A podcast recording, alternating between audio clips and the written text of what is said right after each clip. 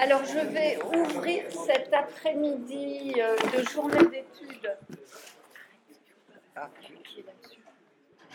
qui est consacré à Françoise Dastur, que nous avons le plaisir, que nous avons le plaisir d'avoir avec nous, et à son livre Analyse au pluriel de la présence, qui est paru au Cercle herméneutique. Voilà, je vais passer la parole à Jean-Jacques Alrivi, qui est philosophe et helléniste spécialisé dans la pensée grecque. Le titre de son intervention, Françoise d'Astur, le style propre à une présence pensante. Bon, cher François, chers amis et mesdames et messieurs, je regrette de ne pas être, de ne pas avoir été là ce matin. J'avais des raisons sérieuses pour cela, mais j'ai manqué sûrement de très bonnes choses et j'espère ne pas trop vous décevoir par comparaison. Voilà. Alors, donc, le titre de mon papier, c'est donc euh, Françoise d'Astur, de point, le style propre à une présence pensante. Plus fort. Comment? Un peu plus fort. Un peu plus fort. Non, non, toi. Moi. Ne touche à rien. Alors, pourquoi parler d'un style de pensée et non d'une doctrine qui serait propre à l'œuvre de Françoise d'Astur, comme on le fait ordinairement pour rendre hommage à l'originalité d'une pensée? C'est que, à la lecture de son œuvre, on est frappé par la référence constante. Là, vous m'entendez cette fois? Ça va Oui. Bon. C'est que à sa lecture, donc, on est frappé par la référence constante de tous ces articles et livres au travail des autres penseurs, qu'ils soient d'ailleurs philosophes, poètes et peintres, puisqu'elle met les poètes et les peintres parmi les penseurs. S'il s'agissait d'une simple référence de type de renvoi, elle ne serait pas essentielle. Alors que ici, le lecteur se trouve mis en présence euh, d'un exposé étendu, quoique ciblé, qui se veut, ouvrez les guillemets, mis en lumière du motif philosophique central qui est à l'origine de la- l'apparition du thème choisi par le penseur. Elle en expose scrupuleusement la doctrine. Se référer ici signifie un accompagnement de sa réflexion questionnante, que celle-ci porte sur, je mets ça entre guillemets le sur, sur le temps, sur le, et sur la mort, sur la poésie ou quelque autre objet, je mets aussi objet entre guillemets. Accompagnement entendu ici au plein sens de partenariat, soit d'une présence plus forte que celle des anciens accompagnateurs, des violonistes ou des cantatrices qui étaient de second plan et, et qu'on n'écoutait pas parce qu'on écoutait le soliste. Alors, ceci nous donne déjà un sens au mot présence dans notre titre. En outre, ce type de réflexion s'exprime en première personne de façon décidée, montrant par là que nous n'avons pas affaire au simple travail d'une historienne de la philosophie qui rapporterait une doctrine ou des fragments de doctrine, mais à une assimilation par euh, Françoise d'Assur de ce qu'elle présente, qui requiert une assimilation aussi de notre part. Sur ce point, elle n'a certes pas de mauvais patron, à commencer par Socrate de Platon, qui ne progresse dans la pensée qu'avec l'assentiment de qui lui répond dans les dialogues que vous connaissez. Mais aussi de Descartes, qu'elle n'aime pas trop, si je puis dire, Descartes qui demande au lecteur de ses méditations de refaire par lui-même l'itinéraire qu'il a tracé le premier. Mais alors, de quoi s'agit-il pour nous, auditeurs, lecteurs de Françoise d'Astur? D'un travail de pensée à partager avec elle, où notre propre présence est ainsi convoquée. Il est d'autant plus nécessaire justement de le préciser qu'il est difficile, voire impossible, nous l'avons plus que suggéré, de trouver une doctrine propre à Françoise d'Astur, tant l'exposé de celle des penseurs qu'elle rassemble occupe une place primordiale, déjà formulée peu ou prou dans ses lectures, le seul titre de ses œuvres en témoignant. Où allons donc nous trouver cette originalité qui est, nous en convenons, le propre de, du véritable penseur? Eh bien, dans le style. Je n'entends pas style au sens de la stylistique, j'entends style au sens où on disait au XVIIIe siècle la façon, la manière, n'est-ce pas? Cela nous permettra de comprendre combien, chez Françoise d'Astur, la référence aux positions des autres penseurs, quant à l'objet de sa recherche, manifeste discrètement certes, mais fermement, une toute autre ambition que la pure adéquation ou ce que Mallarmé aurait nommé du reportage. Pour elle, il s'agit d'une reprise et d'une transmission, ambition qui est bien celle que nous appelons celle de pensée. En effet, relever historiquement et même géographiquement le nom des penseurs et de leurs œuvres qui ont, pour rester dans l'impropriété, exercé une influence, comme on dit, hein, sur la pensée de Françoise d'Astur, a sans doute une utilité, mais présente à nos yeux un, vice majeur, celui de l'extériorité, qui considère les pensées et leurs auteurs, toujours entre guillemets, comme des objets identifiables, ce qui est dans le cas de Françoise d'Astur, plus particulièrement vu son rapport à la phénoménologie et à la pensée de Martin Heidegger, et sans doute à la pensée extrême orientale autant que je puis le savoir, serait s'engager sur une piste tout à fait égarante. Donc il faut en privilégier une autre. Quand Françoise euh, cette référence est essentielle, cette référence aux auteurs, aux penseurs plutôt, est essentielle, euh, ce n'est pas au sens euh, d'une lecture euh, du passé à la manière antiquaire que Nietzsche critique tant dans les considérations intempestives. Mais c'est le propre d'un penseur qui sait que le tissu de sa pensée ne peut se déployer chez un, chez un vivant parlant et mortel sans un héritage, je dirais même peut-être une hérédité, qui, comme tel, le constitue dans sa finitude. On sait la résurgence constante au, comment dire, au cours des siècles de ce qu'on appelait plus ou moins improprement la querelle des anciens et des modernes. Eh bien, on va la retrouver à l'intermédiaire même de la pensée de Françoise d'Astur. Elle reprend en effet à son compte le mot de Rimbaud, il faut être absolument moderne, et ne cesse à la fois je dis bien à la fois, d'en appeler dans son œuvre à Homère, Pindare, Parménide, Héraclite et bien sûr Platon et Aristote, pour nous en tenir simplement aux Grecs et aux plus anciens. Ce qui ne va pas sans des tensions, tensions qui font la vie d'une pensée et sa présence pour qui l'entend. Tensions et non pas pensée éclatée, hein, il ne s'agit pas d'un éclectisme, il s'agit de tensions parce que sa pensée, comme toute pensée véritable, je crois, est caractérisée par son unité. Qu'est-ce que j'entends par unité? J'entends que ce n'est pas une pensée donc éclatée.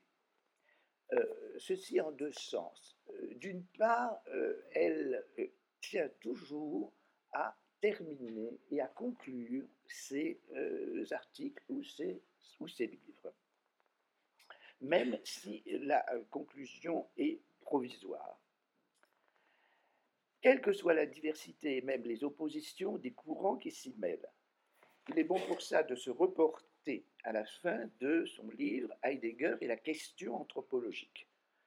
Les deux dernières pages s'intitulent carrément Conclusion, dont je vous lis la phrase ultime.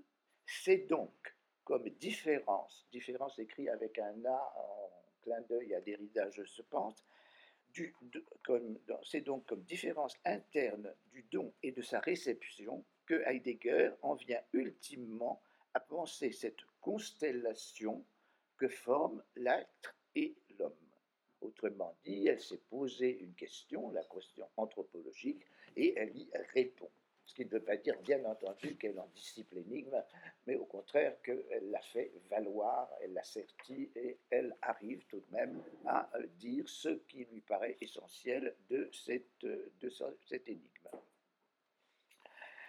Bon, donc unité de ces articles, unité de ces recueils d'articles remaniés d'ailleurs que sont la plupart de ces livres, et aussi unité quant à la provenance de, cette, de, de, ces sources, en quelque sorte.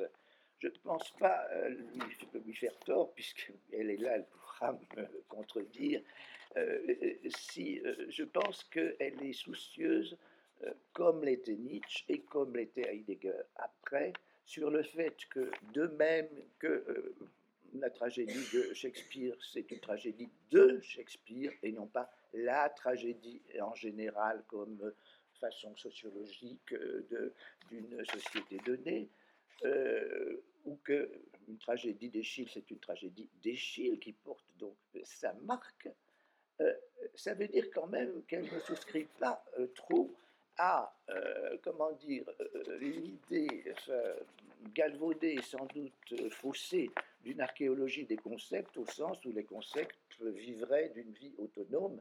Les concepts, ils vivent à l'intérieur même de la pensée d'un être déterminé. Et quand elle expose justement euh, Gadamer euh, ou bien Merleau-Ponty, elle va chercher dans l'œuvre de Gadamer, dans l'œuvre de Merleau-Ponty, quelque chose qui est propre à chacun de ceux-ci. Donc la pensée, même si elle a une vocation universelle, elle est toujours particulièrement euh, unifiée, si vous voulez, par sa référence d'une part donc à une question posée, comme je l'ai dit tout à l'heure, et d'autre part à euh, l'œuvre de l'auteur auquel, elle fait, fait appel. Alors, cette, cette, double, unité, nous la retrouvons dans tous ces choix de lecture. J'en ai donné quelques-uns de philosophie grecque. Il faudrait ajouter quand même, euh, sans parler des autres philosophes, parce que ça va de soi, il faudrait ajouter Hölderlin, Trakl et Franz Marc, c'est-à-dire des poètes et un peintre, qui euh, justement indiquent euh, combien justement euh, les questions qu'elles se posent et qui sont, je le répète, des questions de pensée, peuvent traverser justement et les époques et les différentes modalités que sont la littérature, poétique ou non, et, la pensée. Voilà. Alors, cette, euh, recherche, cette présence en quelque sorte de euh, l'unité, qui en quelque sorte nous, nous frappe, enfin me frappe quand je lis ces textes, quel est le fil rouge qui fait que nous allons pouvoir le repérer? Alors, pour moi, il y en a deux deux fils rouges qui d'ailleurs sont entremêlés l'un à l'autre. C'est d'abord un nom propre qui va nous servir de guide, celui on sans doute de Martin Heidegger, dans la mouvance de la phénoménologie, dont il s'est toujours réclamé, comme François Astur d'ailleurs, et comme le, témoigne chez Heidegger sa fameuse lettre à Richardson, où il parle de son cheminement à travers la phénoménologie jusqu'à la pensée de l'être. Et le deuxième fil rouge, mais euh, ils sont entrelacés, je le répète, c'est euh, justement le fait bien reconnu, même si insuffisamment pensé, que Françoise Assur est d'abord un professeur ou une enseignante de philosophie, philosophe, ce qui n'est pas, je peux vous en témoigner, le cas de tous les professeurs de philosophie, puisque j'en suis. Elle est ce qu'Heidegger nommait, et qu'à l'époque on pouvait nommer sans rougir, un maître, mais un maître, écrit-elle dans sa présentation de son livre Heidegger et la question du temps, qui n'a, je cite, d'autre ambition que de donner à ceux qui désirent se faire par eux-mêmes une idée de la pensée d'Heidegger un certain nombre de points de repère destinés à, guider la lecture effective des textes. Donc, la, référence à l'auditoire ou et au, et au lectorat est aussi importante que celle à Heidegger, et pour entre autres une excellente raison, c'est que Heidegger partageait ce souci proprement pédagogique au sens propre de la parole vive. Dans Qu'appelle-t-on penser, qui était à l'origine un cours, hein, ne l'oublions pas, ne déclare-t-il pas Cela demande une grande chose d'être un enseignement Jean-Yves Granel traduit comme ça l'erreur, l'allemand l'erreur, c'est tout autre chose que d'être un professeur célèbre. Phrase que François Assur rappelle dans son dernier texte traitant des séminaires de Zolikon, précisant bien sûr qu'il ne s'agit pas d'une relation d'autorité et que nous allons examiner. Alors, ces séminaires de Zolikon, dans son dernier livre, elle y a consacré justement un article, euh, Les séminaires de Zolikon, deux points, une cure heideggerienne. Et euh, mon allemand étant très déficient, j'ai un rapport au séminaire de Zolikon par l'intermédiaire de ma voisine de droite, Caroline Gros, qui les a traduits il y a quelques années justement en français. Alors, commençons par cette référence à Heidegger qui me semble primordiale. Je viens en donner une indication euh, beaucoup plus probante, à mon sens, que ce qui est trop apparent, euh, le nom même de Heidegger qui figure dans les titres des ouvrages de, justement, de, François Heidegger et la question du temps, Heidegger et la question anthropologique. Tout le monde sait qu'il s'agit d'Heidegger, bien sûr. Je prends un texte, au contraire, qui n'est pas apparemment consacré à Heidegger et qui s'appelle Cher, euh, C-H-A-I-R, et langage, dont le sous-titre est Essai sur Merleau-Ponty. Françoise Astur s'y donne pour tâche obvie de rendre compte de la pensée en son cheminement de Merleau-Ponty, qui porte donc apparemment sur un autre philosophe qu'Heidegger. Or, on y lit dans l'avant-propos qu'elle se propose excusez la redondance, de montrer le tournant, entre guillemets, euh, ouvrez encore les guillemets, qui fait passer Merleau-Ponty de Husserl à Heidegger, comme l'attestent ses derniers cours au Collège de France. Et la conclusion de ce livre, c'est la reprise d'un texte d'une conférence prononcée en 1999 intitulée Lecture d'Heidegger. Dans la conclusion même, intitulée La réversibilité, vérité ultime, elle ne manque pas de noter, page 216, à propos de la notion de pli, dont usent les dernières notes de Merleau-Ponty, que celle-ci est, ouvrez les guillemets, c'est François Dastur qui parle, est aussi celle à laquelle Heidegger recourt pour penser le rapport de l'être et de l'étant. Ce sont donc les derniers textes de Merleau-Ponty avec lesquels elle correspond le mieux, et comme par hasard, ceux où il en est venu au plus près d'Heidegger, ce qu'elle a tenu à marquer en le disant explicitement. Mais ce qui se révèle encore plus, peut-être, c'est dans la composition de son livre. Euh, il me semble que ça signifie, à mon oreille du moins, que c'est la proximité de Merleau-Ponty à Heidegger qui oriente et structure cette composition. On le voit dans l'ordre même des parties de ce livre. 1. Du corps à la chair. 2. L'ontologie indirecte. 3. De Husserl à Heidegger. Cette constatation nous paraît révélatrice car propre à nous faire voir non pas l'importance, chacun en est conscient, de son rapport à Heidegger, mais sa nature, alors, comment la qualifier? Je n'ai trouvé qu'une formule qui n'est pas bonne. je dirais qu'elle voit les choses euh, à travers le prisme naturel. Alors, vous devez dire qu'un prisme, ce n'était pas naturel, évidemment. Un prisme comme naturel de euh, Heidegger. Et c'est à travers ce prisme qu'elle lit les autres penseurs, notamment Husserl. Et au fond, si vous prenez donc ce livre de chair et langage, vous voyez que tous les chapitres culminent, enfin, sont orientés vers justement ce dernier, euh, ce, dernier Heidegger, notamment l'article remarquable, enfin je ne vais pas dire que c'est remarquable, je, m'en excuse, sur Husserl, où elle témoigne d'une connaissance de Husserl qui n'est pas euh, de seconde, mais on peut, on peut en être sûr eh bien, malgré tout, ce chapitre est orienté dans ce de Husserl à Heidegger. Alors, justement, euh, il me semble que euh, ce livre, si on me poussait un peu sur, entre guillemets, Merleau-Ponty, c'est un livre sur Heidegger. Bon, bien sûr, je force la note.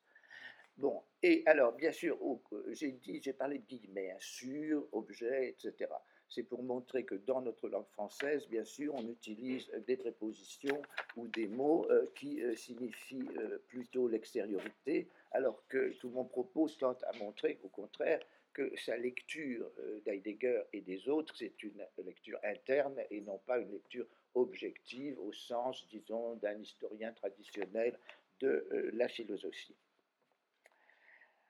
Alors, il y a une sorte de fraternité de pensée là. Alors oui, fraternité, c'est plus le prisme, c'est plus naturel peut-être, ou, humain, dans la façon de penser entre elle et euh, Heidegger. Mais ce qui m'intéresse peut-être le plus, c'est d'essayer de vous montrer que cette parenté commune doit être imputée à Socrate. Ce Socrate qui parle et qui n'écrit pas. Ce Socrate d'ailleurs des dialogues de Platon.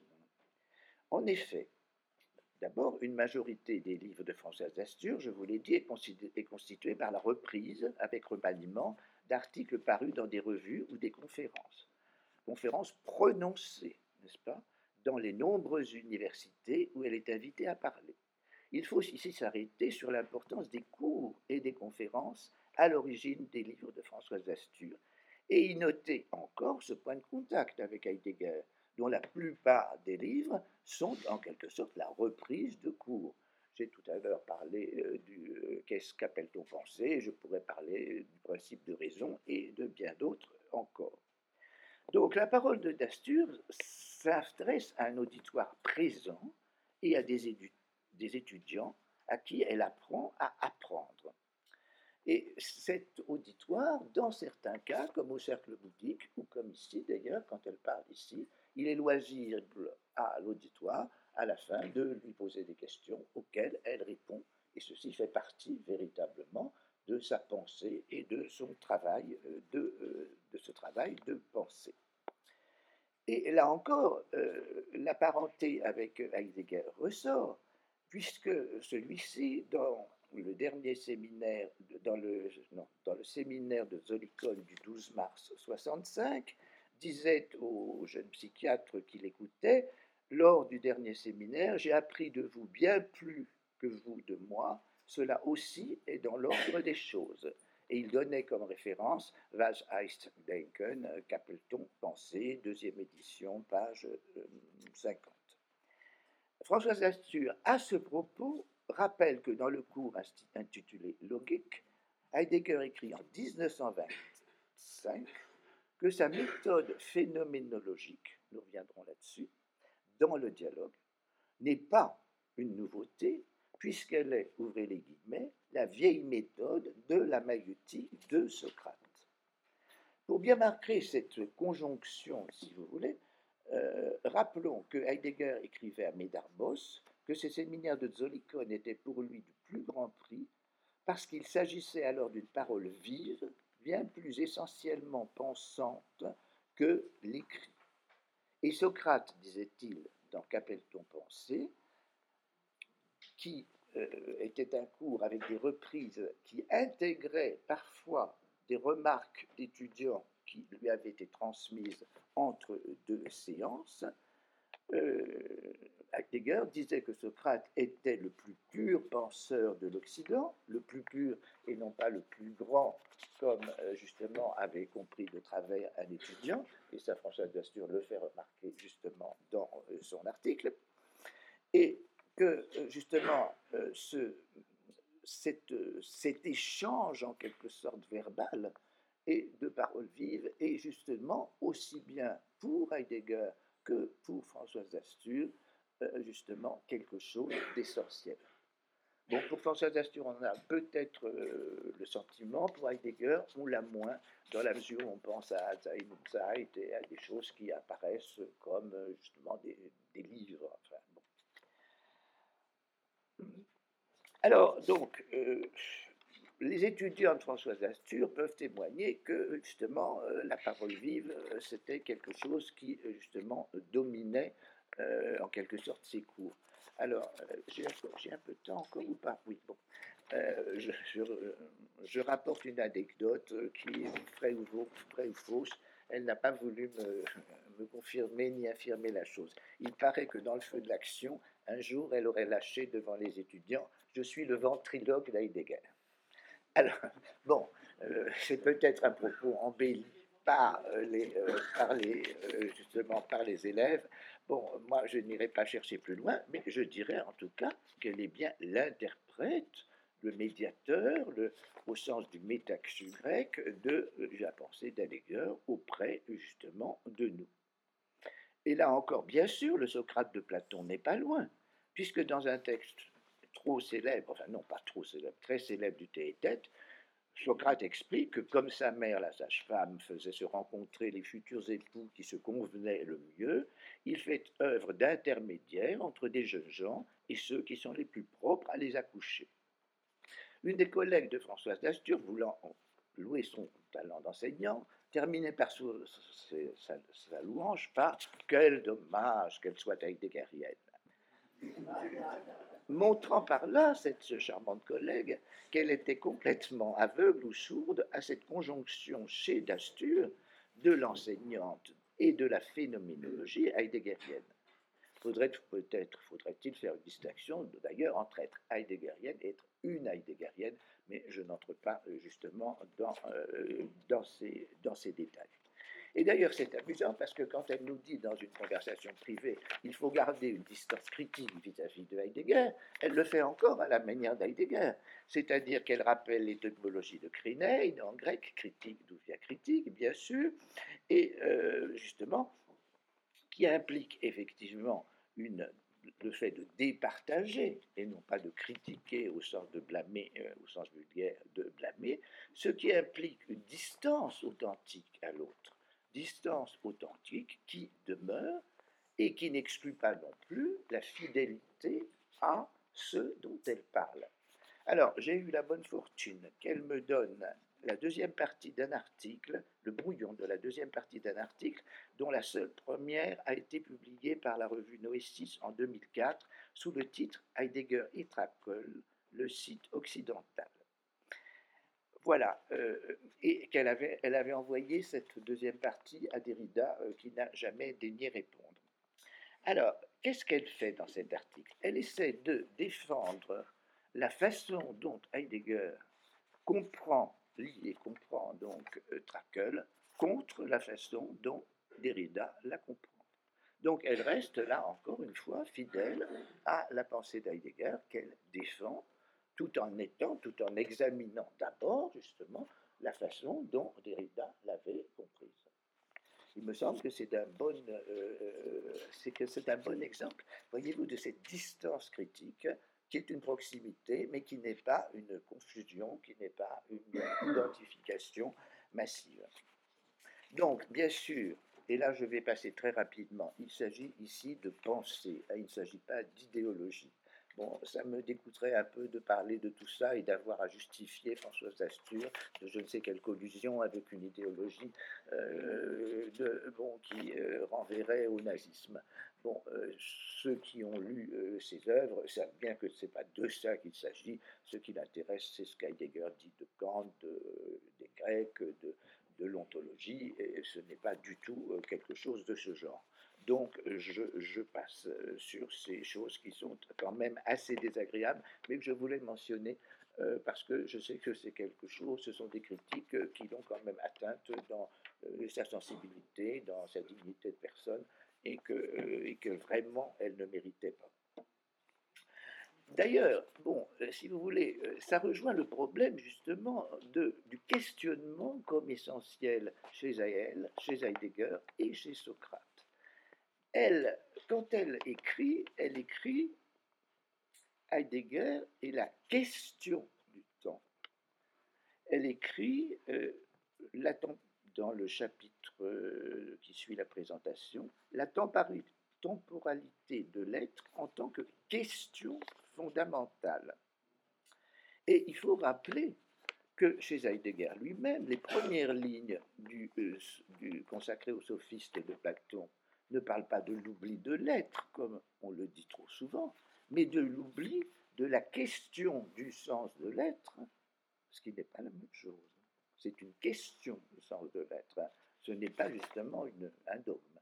Et euh, c'est la reprise exacte, d'ailleurs, du sophiste de Platon 244a, qui euh, souligne le caractère aporétique de toute tentative existante de savoir ce que signifie ce vocable, là je traduis le grec, hein, que nous prononçons si aisément. Aisément, c'est-à-dire, dans le contexte, ça veut dire avec légèreté. Bon, alors, bien sûr, euh, Dans la même veine, d'ailleurs, on pourrait citer un autre titre de Françoise Astur, Heidegger et la question anthropologique, dont nous avons donné tout à l'heure un fragment de la, de la conclusion. Alors, ceci me paraît jeter une lumière sur la raison profonde qui paraîtrait à une oreille peu sensible comme je ne sais quelle allégeance psychologique à une figure de maître ou de père ou de je ne sais quoi d'autre. S'il y a identification de Françoise Astur à Heidegger, ça n'est pas une identification de ce genre, c'est une identification au questionnement et non pas à des thèses, telles qu'Heidegger, justement, l'a relevé au XXe siècle, en reconnaissant très explicitement à plusieurs reprises comme étant quelqu'un de la lignée de Socrate, auquel nous le voici, voici. Donc ma dernière partie, c'est Socrate, le patron philosophique commun d'Heidegger et de Françoise d'Astur. Heidegger se rapporte maintes fois à Socrate et, comme on l'a dit, du plus pur penseur de l'Occident.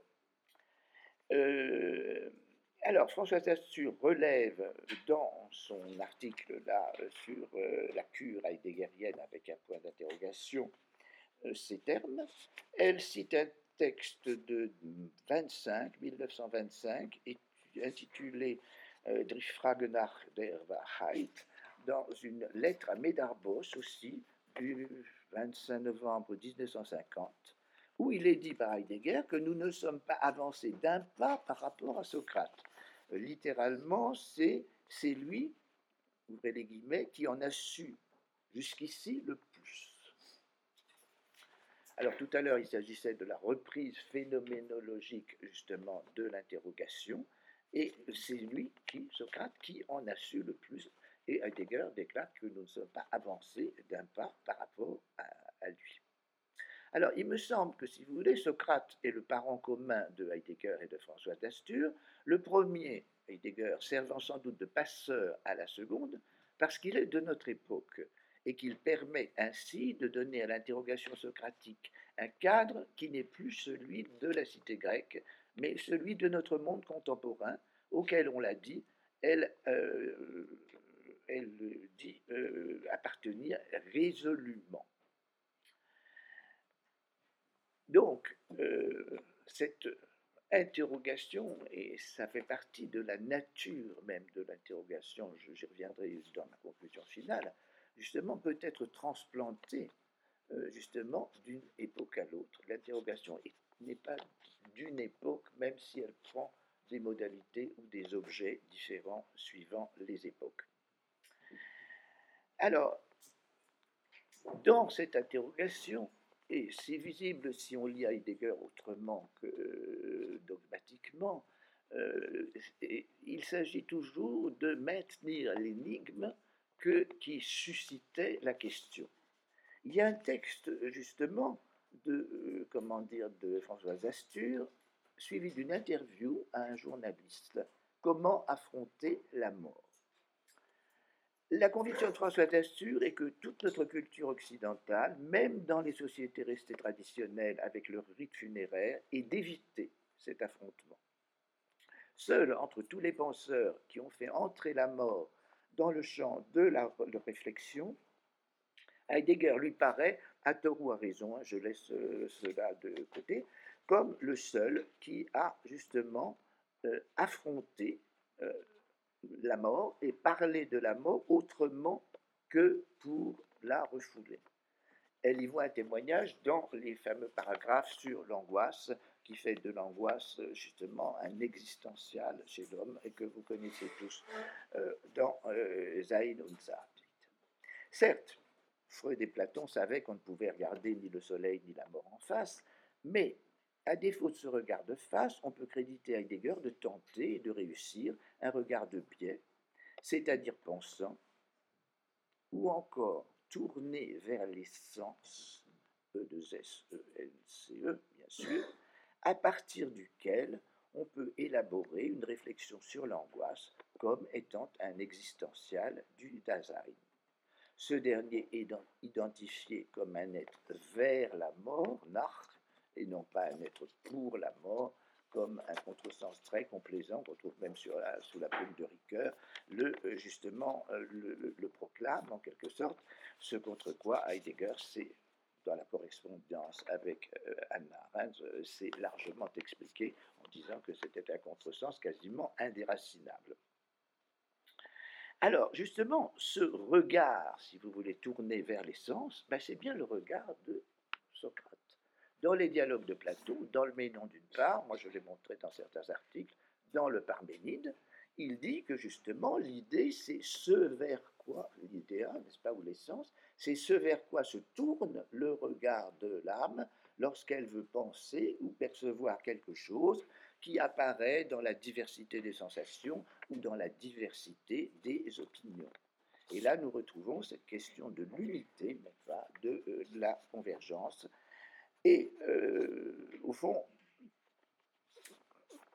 Heidegger d'ailleurs ajoute que si les Athéniens ont fait boire la ciguë à Socrate, c'est pour une bonne raison, c'est qu'ils ne supportent pas euh, ce regard, cette façon d'interroger en direction de l'essence. C'est dans les séminaires de Zolikon, page 229 de la traduction de Caroline.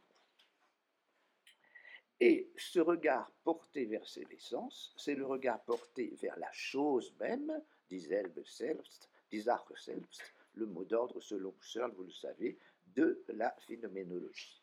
Et Françoise ajoute to pragma auto, auto, la chose même, elle ajoute évidemment en grec, en conclusion de son Heidegger et la question du temps.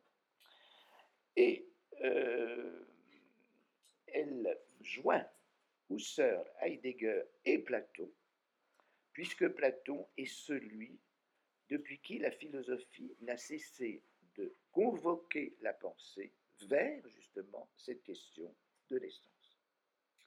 Alors, peut-on s'arrêter là? Euh, J'ai combien? Cinq minutes encore? Bon, ben c'est très bien. Alors, si vous voulez, on aurait pu ne pas s'arrêter là et montrer sur un objet ou un sujet ou une question déterminée comment ce style de pensée se déploie sur une question posée par Françoise Astur, posée le plus souvent à la suite d'Heidegger. Et nous aurions pu, puisque je ne le fais pas, mais je le fais quand même en l'indiquant, en nous guidant sur l'analyse de l'ouvrage intitulé À la naissance des choses, donc que j'aime beaucoup et dont j'ai appris avec euh, contentement que c'était un des ouvrages chers à Françoise Dastur.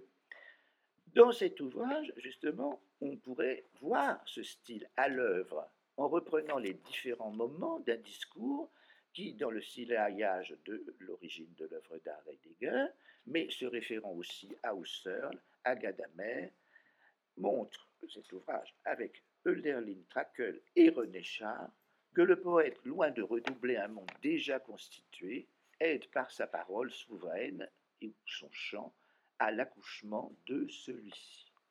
J'ajouterais pour ma part, mais ça c'est ma petite réflexion, que c'est le véritable sens de la mimésis aristotélicienne, n'est-ce pas? Refaire le geste de la nature, et non pas bien sûr copier.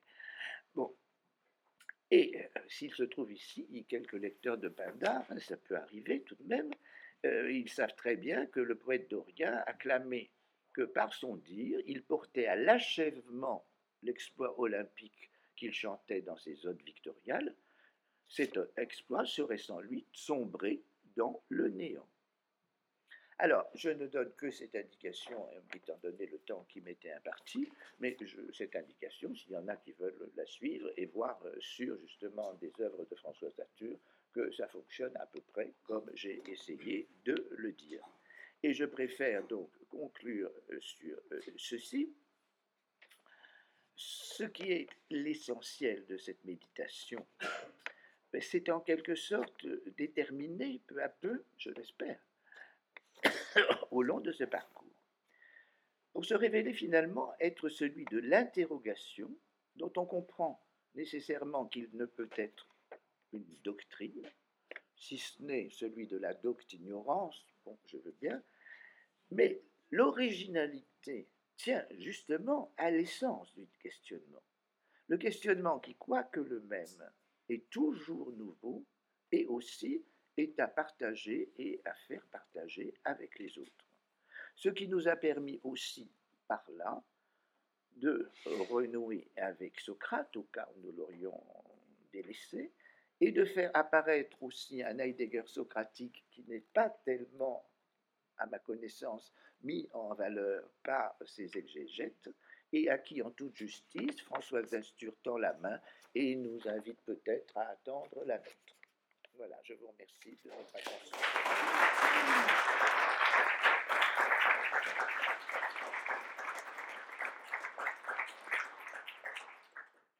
Merci beaucoup Jean-Jacques. Est-ce que Françoise, vous voulez répondre à son éloge, apologie?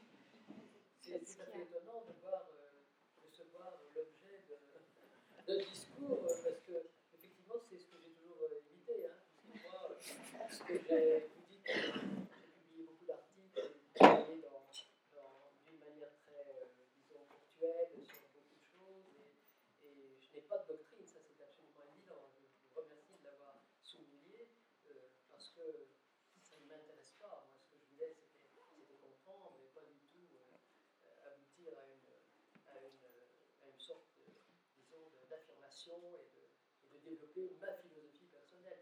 Je, rapport- je rappelle quand même que Heidegger a affirmé qu'il n'y avait pas de philosophie de Heidegger. hein.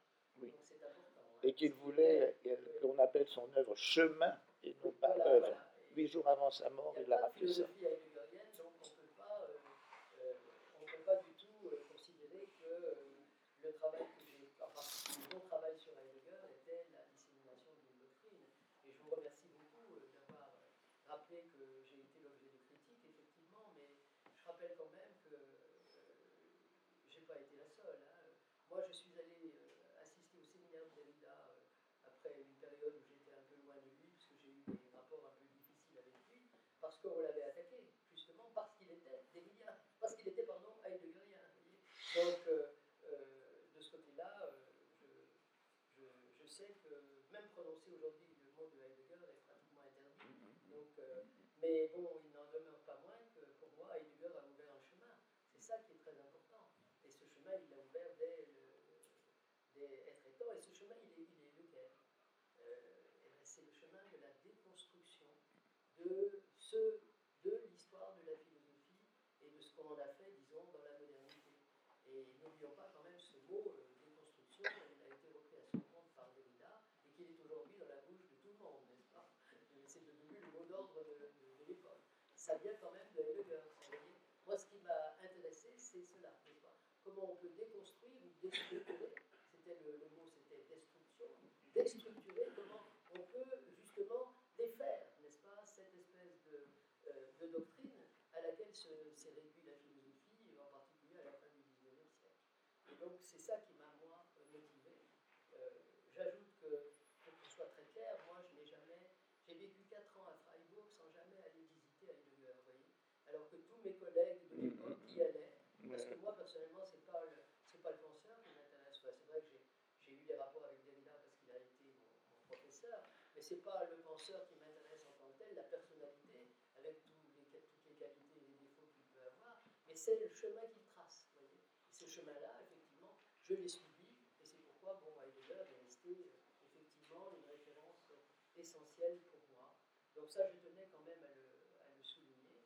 Euh, Qu'est-ce que je pourrais dire encore? Eh bien oui, Socrate, c'est quand même extraordinaire qu'à la fin de son parcours, Heidegger revienne à Socrate, dont il n'a dit mot d'ailleurs, hein, parce que dans la destruction euh, envisagée de la- de l'histoire de, la philosophie, euh, euh, c'était Aristote qui était le premier visé à cause justement de la manière dont il a compris la logique, etc. Mais Socrate, il n'en a jamais rien dit, sauf dans ses derniers textes, où il dit que c'est le penseur le plus pur de l'Occident, parce que précisément, euh, il est venu même avant, n'est-ce pas, que l'on parle de philosophie, parce que philosophie, c'est quand même un mot créé par Platon. Donc, vous voyez, c'est le pur penseur, et je, je suis très reconnaissante que vous l'ayez que vous l'ayez rappelé ça, n'est-ce pas, et que- pourquoi? Parce que je sais que je ne sais pas. Voilà. Et vous rappelez d'ailleurs aussi que dans Qu'appelle-t-on penser, dans la reprise des cours précédents, il a dit, euh, il y a un contresens qu'ont fait les étudiants, ils m'ont attribué de dire que c'était le plus grand penseur de l'Occident. Et Leibniz, alors, qu'est-ce que vous en faites? a dit l'étudiant. Et, et il a dit, vous voyez comment on a peu de soucis des mots eux-mêmes, Parce que grand et pur, ça ne veut pas dire la même chose. Et ça, vous le reprenez dans votre article. Voilà, donc je vous remercie beaucoup parce que vous avez quand même euh, fait résonner un petit peu, euh, de manière peut-être un peu trop marquée, parce que moi, je n'ai pas vraiment l'intention d'être l'objet d'un discours, mais ce qui retentit finalement dans les textes que j'ai euh, que j'ai écrits, qui sont tous des textes très courts, qui sont tous des, d'incisions dans, la chair philosophique, dans la chair de la tradition philosophique. Parce que ce qui m'a intéressé, c'est ça, hein, et cer- certainement pas d'aboutir ni à une doctrine, ni même à un traité. hein, ça, c'est vraiment euh, quelque chose qui m'est complètement étranger. Et, c'est vrai que euh, vous l'avez, je crois, bien, noté, je vous en remercie beaucoup.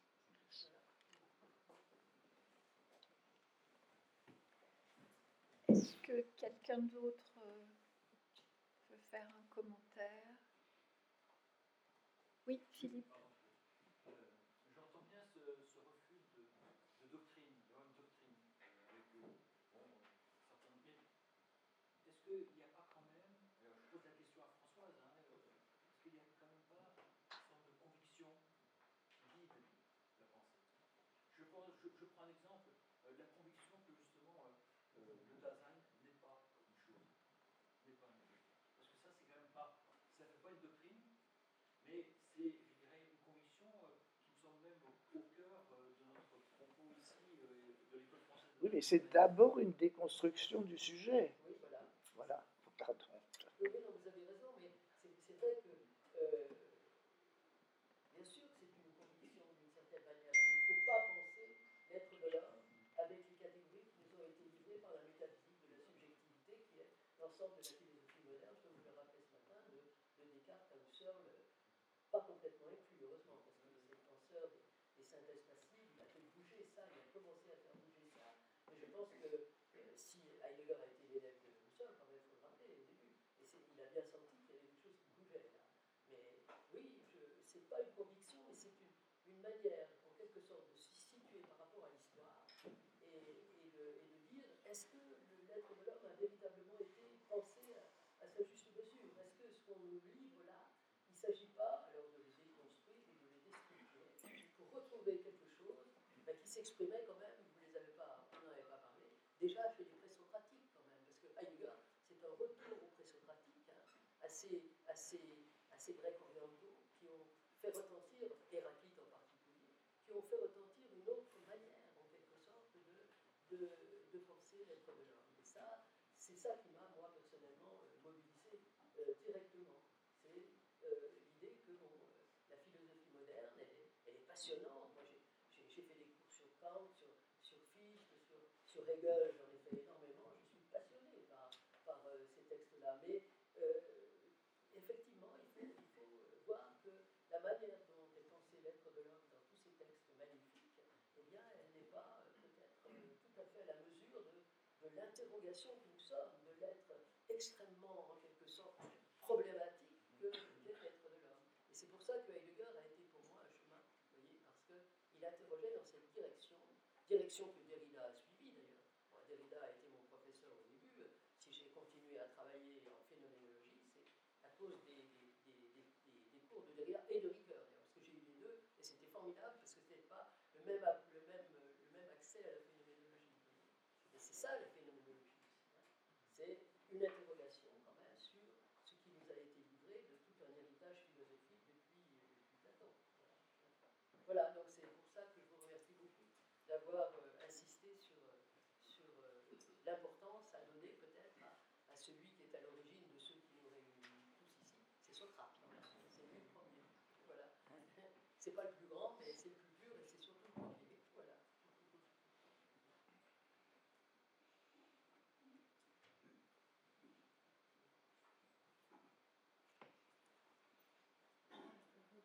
Oui, Isabelle. Donc moi je suis euh, psychologue, je travaille en psychiatrie et j'ai- en psychothérapie des personnes euh, dites non neurotiques. Moi la résonance que j'ai envie de dire avec tout ça, mais c'est que euh, les, les personnes, je vais enlever mon masque pour que vous m'entendiez. les qui ont un, profil paranoïde, on va dire, ont besoin de certitude.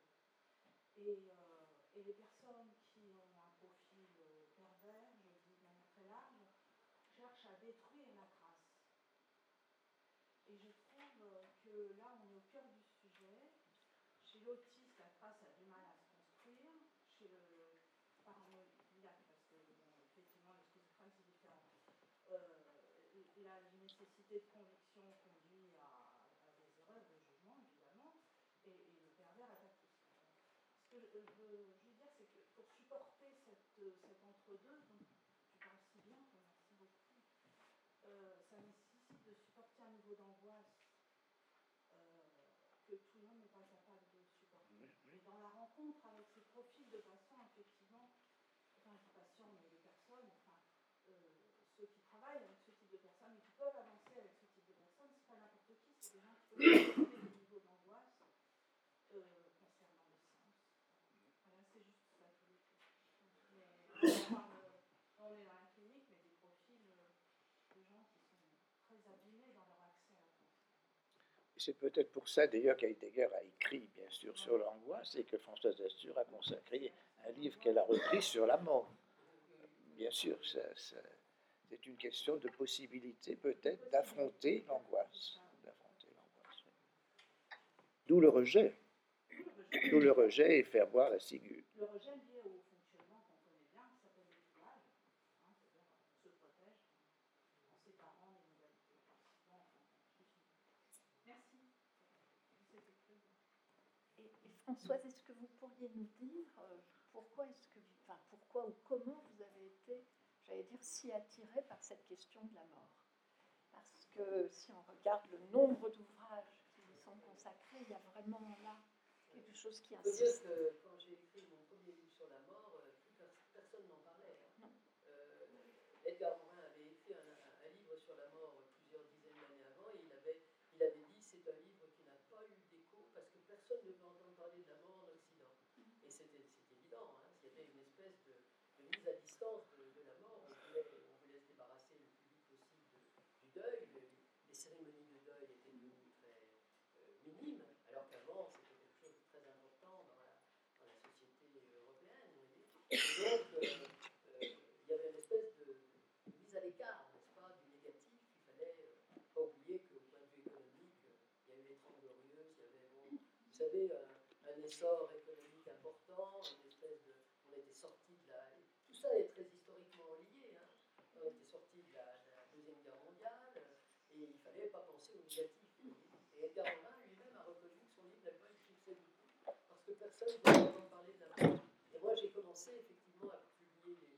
J'en ai écrit sur la mort et j'ai publié mon premier livre sur la mort à un moment où, visiblement, euh, personne ne voulait en entendre parler. Il m'a semblé qu'on ne pouvait pas du tout comprendre euh, ce qu'est l'être de l'homme si on ne le comprend pas comme un être euh, qui est destiné, qui est d'abord jeté dans l'existence, comme le dit très bien Heidegger, c'est-à-dire qu'on on n'a pas choisi de naître, hein, et on va nécessairement aller vers la, la disparition, et que ça, c'est c'est absolument essentiel euh, pour comprendre ce que nous sommes. Alors c'est vrai que Heidegger a donné beaucoup plus d'importance à la naissance, c'est ce que lui reprochait Anna Arendt d'ailleurs, euh, beaucoup moins d'importance à la naissance pardon, qu'à la mort. Mais il me semble que la mort, c'est effectivement quelque chose euh, qu'il nous faut alors affronter. Bon, c'est le titre d'un de mes livres, mais c'était une question. Hein. Peut-on affronter la mort? Je ne crois pas qu'on puisse l'affronter. Mais ce qu'on ne peut pas, en tout cas, c'est ne pas, euh, disons, euh, avoir un rapport avec elle? C'est-à-dire qu'il y a une nécessité, en quelque sorte, de se penser comme mortel. Mortel, c'était le nom que les Grecs donnaient Alors, il faudrait peut-être citer un nom, celui de Jean l'Auxerrois, qui est un penseur considérable, mais qui n'a pas, n'est pas reçu dans le, je ne sais pas, dans le Valhalla des philosophes, qui écrit euh, justement, euh, qui a écrit La beauté des mortels et qui vient de publier un Ulysse ou la métamorphose, où il reprend le fait que Ulysse apprend à être mortel, ce que nous savons tous, mais que nous voulons ignorer, et que par sa descente aux enfers, etc., il apprend véritablement à être mortel. euh, je connais euh, Jean Luc Oui, bien oui, moi sûr. aussi, oui. On l'a on l'a rencontré à plusieurs reprises. Et, et c'est vrai qu'apprendre à être mortel, nous en sommes encore très très loin dans nos sociétés. Même si aujourd'hui, la mort a retrouvé un tout petit peu plus d'écho, hein, parce qu'il y a eu des, des livres sur la mort, il y a eu des, des- des- des enquêtes historiques sur la mort. Là, je viens de participer à une exposition sur la mort qui aura lieu dans- euh, en Bretagne. Euh, on commence à penser beaucoup à, à- à réintroduire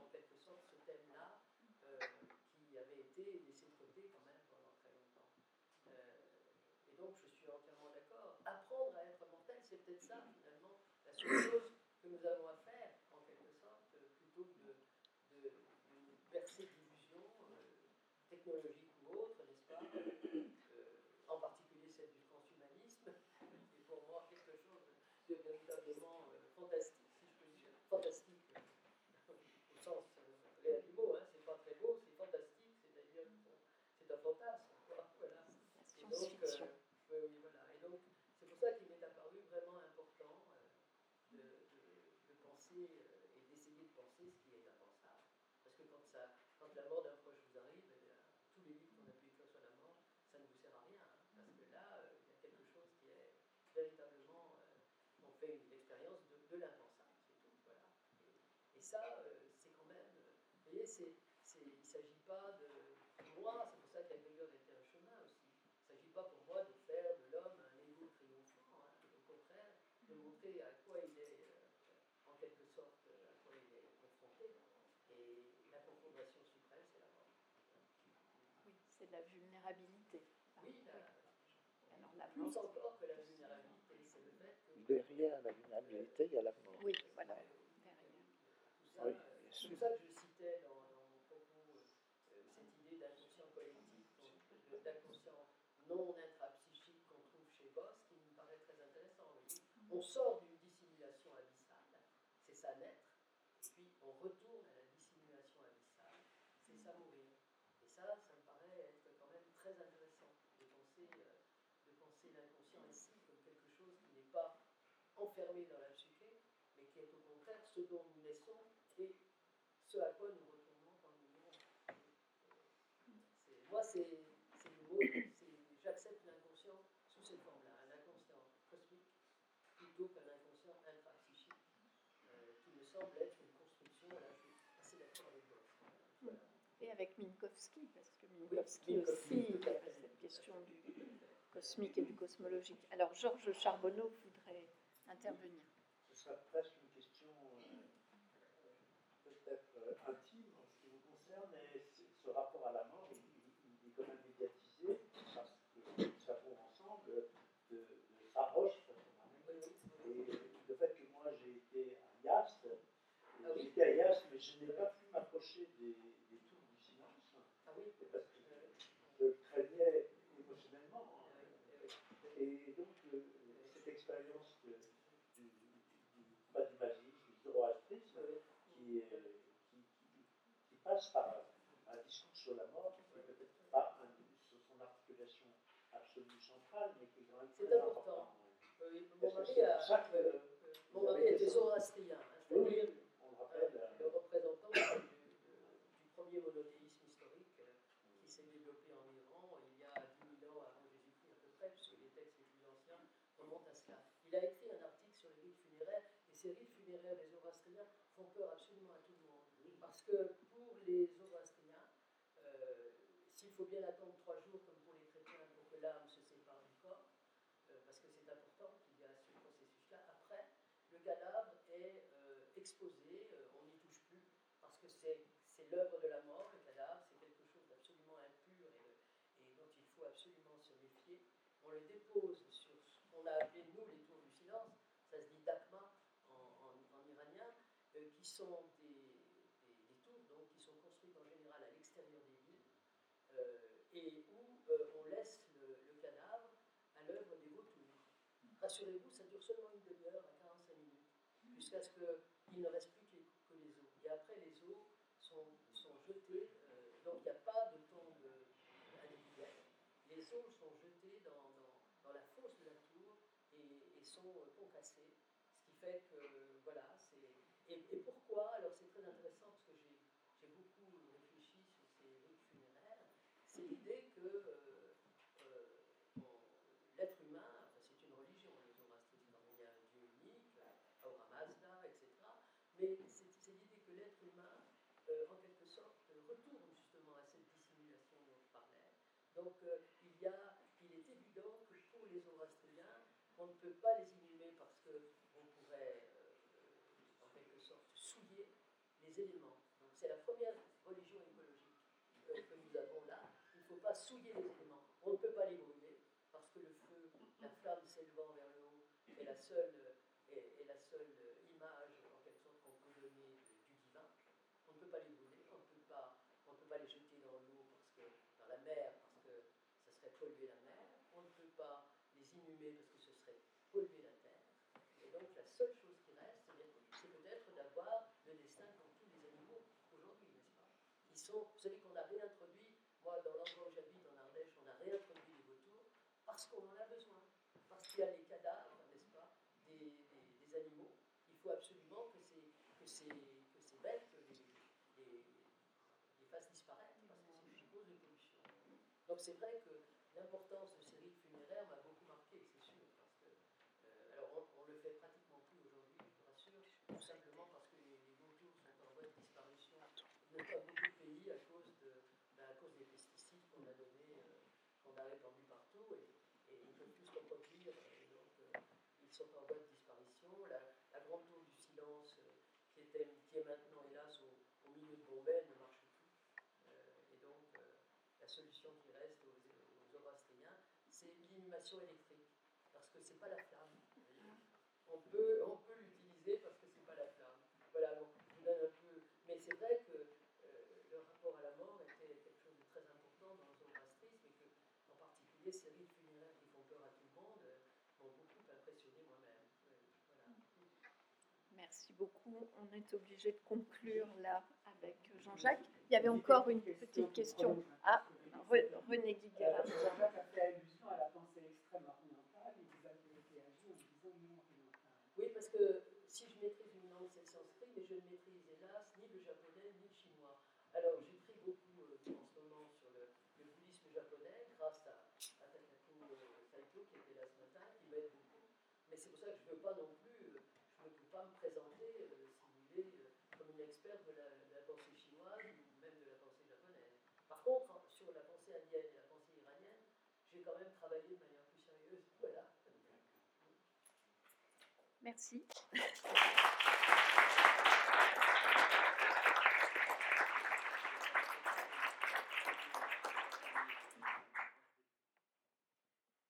Alors, sans délai, je vais donner la parole au docteur euh, Bernard Pachou, qui est donc euh, psychiatre et professeur de psychopathologie à Paris-Cité, dont la communication s'intitule Phénoménologie en médecine de point développement contemporain.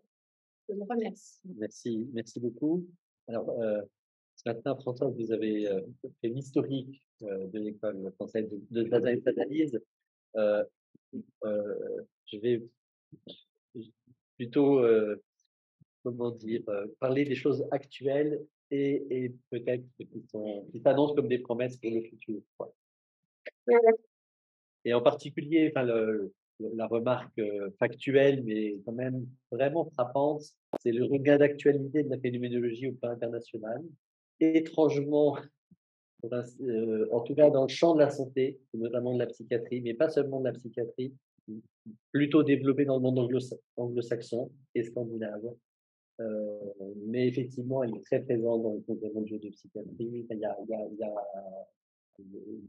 voilà, c'est frappant. Et ce que j'ai découvert, enfin, j'aurais pu le savoir, mais je le savais je tombé un peu dessus par hasard.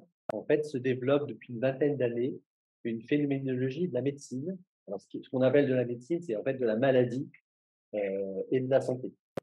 Euh, alors, donc, qui, évidemment, et je vais commencer, je ne sais, pas- trop comment vous prendre les choses, euh, ça fait écho et ça prend le prolongement de, de vos commentaires sur euh, la phénoménologie euh, de la maladie de, Gadamer. Alors, je vais, partir de, ces chapitres euh, dans la première partie de, l'ouvrage, euh, Analyse de la présence, euh, en particulier le chapitre L'importance de la notion de forme en psychopathologie et le suivant, Art médical et philosophie. Et vous proposez une définition de la maladie et corrélativement de la santé, euh, qui est celle de Gadamer, euh, dont on s'aperçoit vite, en vous disant soigneusement, qu'elle est euh, une telle compréhension de la maladie est profondément différente et à certains égards opposée de la conception naturaliste, scientifique, biomédicale de la maladie, qui est la conception dominante dans laquelle on baigne en tant que soignant, et que d'une certaine manière on partage, même si on voudrait la critiquer.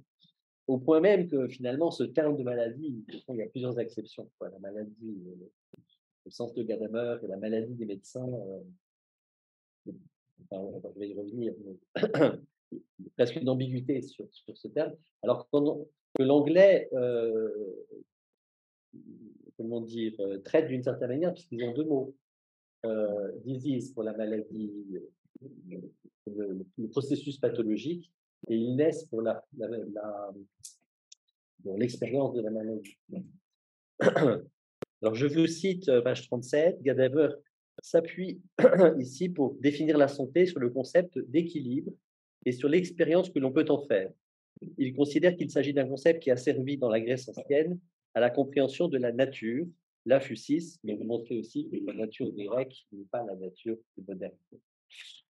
Euh, or, l'expérience de l'équilibre, dit un petit peu plus loin, par exemple celle que nous faisons lorsque nous montons à la bicyclette, est celle d'une sorte d'apesanteur, puisque lorsque l'état d'équilibre est atteint, les poids s'annulent réciproquement. Page 37. Et donc, on pourrait dire la santé comprise comme cet équilibre capacitant, puisqu'il permet d'agir, d'avancer. Euh, euh, et vous ajoutez, nous prenons conscience de ce prodige qu'est la santé, et en même temps de notre existence corporelle, que lorsque l'équilibre est rompu. Il y a de fait, selon les termes mêmes de Gadamer, un primat méthodologique de la maladie sur la santé, laquelle ne s'annonce de manière négative qu'à travers les perturbations de l'équilibre naturel dont nous avons euh, jusqu'ici joui. Gadamer insiste en effet sur le caractère inapparent, sur l'affaire Borgenheit de la santé, dont il demeure impossible, dites-vous, de fixer la norme, car elle est cet état d'harmonie intérieure, euh, de conformité à la juste mesure, qu'aucun contrôle extérieur ne saurait mesurer. Et, donc, je vais, revenir un petit peu sur ces termes que je trouve euh, inspirants. État d'harmonie intérieure, de conformité à la juste mesure. Et, et, vous enchaînez sur le fait qu'il y a chez von Weizsäcker, comme chez Goldstein et Huskul, l'idée d'une interaction entre l'organisme vivant et le milieu qui permet de comprendre ce cercle structurel et qui consiste dans cette euh, intrication de la perception et du mouvement, du voir et du faire. Et vous indiquez comment cette conception de, la santé en termes d'équilibre renvoie, ou plutôt s'appuie sur une conception euh, holistique de l'être vivant. Euh, en avançant dans la lecture sur cette conception holistique, je m'aperçois qu'elle est presque impossible dans la médecine euh, scientifique contemporaine. Alors, je, première, première je vais faire comme ça des rapprochements avec des, thématiques des sciences humaines euh, et sociales appliquées à la santé ou à la médecine, euh, pas forcément phénoménologiques, mais aussi phénoménologiques euh, plus, récentes. Hein. Au fond, cette idée d'une approche relationnelle qui considère l'interaction entre l'organisme et le milieu est au cœur, par exemple, du récent ouvrage de Thomas Fuchs, Écologie of the Brain, où Euh, il défend la thèse qui est forte parce que il attaque la thèse dominante en psychiatrie selon laquelle les maladies mentales sont des maladies du cerveau. il attaque, il estime que c'est une conception profondément erronée, que le cerveau n'est que l'organe de relation. c'est une maladie de la relation entre le cerveau et l'organisme vivant, et, ensuite entre l'organisme vivant euh, avec le cerveau et son rapport à l'environnement. Donc c'est une approche profondément relationnelle et au fond la conclusion de son ouvrage, me semble que l'orientation de son travail, c'est de définir une approche, une ontologie relationnelle, mais qui doit déboucher sur une médecine profondément euh, relationnelle. Et puis l'autre terme que je voudrais relever, c'est cette notion d'une cette intrication de la perception. Alors vous dites dans, le cadre du cercle de la structure de la perception et du mouvement, du voir et du faire. Alors au fond cette intrication, cet enchevêtrement dont il faut tenir compte. Aujourd'hui il y a deux comment dire, c'est des idées très reprises et avec, un succès. dont la pertinence émerge. Alors très reprise dans le champ des modèles cognitifs, neuroscientifiques, avec l'approche dite inactive, qui en fait est cette idée que la perception est nécessairement couplée à du mouvement, que le mouvement est couplé à de la perception, et que il me semble, alors il faudrait travailler pour voir jusqu'où c'est absolument totalement convergent, mais il me semble que c'est quand même vraiment la même intuition qui, qui va assez loin puisque ça permet aujourd'hui de définir un modèle, un modèle théorique alternatif au modèle des neurosciences cognitives qui s'appelle le, mo- le modèle de la cognition euh, 4E euh, incarné, embedded, euh, situé, euh, non incarné c'est embodied, euh, embedded situé et également inactive, c'est le troisième E, et, et étendu, qui, est vraiment reconnu aujourd'hui comme un modèle alternatif euh, qui, suscite énormément d'intérêt. Et puis alors, il y a ce, terme d'intrication, d'enchevêtrement, il, il a aussi aujourd'hui une actualité assez forte dans euh, le domaine des humanités médicales, et on pourrait dire dans la, dans, la, un courant récent, qu'on appelle les humanités médicales critiques, qui reproche à la première vague des humanités médicales de s'être au fond contenté de, euh, de revaloriser des dimensions occultées, la subjectivité, euh, le- les, les vécus, euh, etc., pour, le, pour, les, montrer l'importance, enfin pour restaurer une dimension d'humanité à une médecine scientifique. Et la critique qui est faite, c'est de dire en fait, l'ambition de l'apport des sciences humaines à la médecine n'est pas seulement d'apporter, pour ainsi dire, un supplément d'âme en, revalorisant une dimension euh, occultée, mais plutôt de travailler sur l'étroite intrication, euh, l'irréductible enchevêtrement euh, d'une pluralité de dimensions, dont la dimension subjective est une dimension irréductible, mais pas seulement, les dimensions sociales, politiques, les dimensions économiques. Et toutes ces dimensions interagissent de façon un peu inextricable et définissent la situation qui, au fond, euh, euh, euh, con- concourt à notre situation qui est, qui est du coup l'expérience de notre être au monde. On est au monde dans cette situation. Et donc, euh, au fond, décrire notre être au monde, c'est être conscient de cet enchevêtrement d'une pluralité de dimensions hétérogènes, où bien sûr l'expérience subjective est une dimension très importante, mais, mais, évidemment pas la seule. Alors, Je, je re- je reviens à, votre, votre enquête Gadamer. À ses yeux, la médecine occupe dans l'ensemble des sciences de l'homme une position unique, car elle doit expressément composer avec cette prodigieuse capacité de la vie à se régénérer d'elle-même, à se réapprendre elle-même. Aussi, la seule tâche qui revient aux médecins est-elle de contribuer à ce rétablissement. Alors, je vais revenir sur ce thème de rétablissement qui aujourd'hui résonne, parce que c'est un terme beaucoup repris en santé mentale, mais alors dans, avec des sources assez différentes et, et qui néanmoins, moi, je, je me paraît compatible et finalement assez fidèle à ce que vous dites du rétablissement. Je, je continue de vous citer, euh, page 40. Or, c'est à l'occasion de cette perte d'équilibre et de cette menace pour euh, l'indemnité de la vie, qui est la maladie, que se révèle le caractère holistique de notre existence. C'est dire que toute maladie est totale, loin de ne concerner qu'une partie corporelle ou spirituelle de notre être, elle met en question le sujet euh, tout entier. Et il me semble que justement, ce qui est perdu presque nécessairement, en tout cas méthodologiquement, dans la médecine technicienne scientifique, euh, c'est sa dimension holistique. Euh, et alors, ce- cette situation vaut aussi pour la maladie mentale, vous enchaînez vous-même immédiatement. Ce que nous nommons maladie mentale consiste, elle aussi, en une perte d'équilibre et manifeste l'échec de l'existant à se mettre en accord avec son environnement et avec les possibilités qu'il recèle, soit par la fixation excessive du soi à un seul objet, soit au contraire par la perte du soi dans un rapport extatique au monde.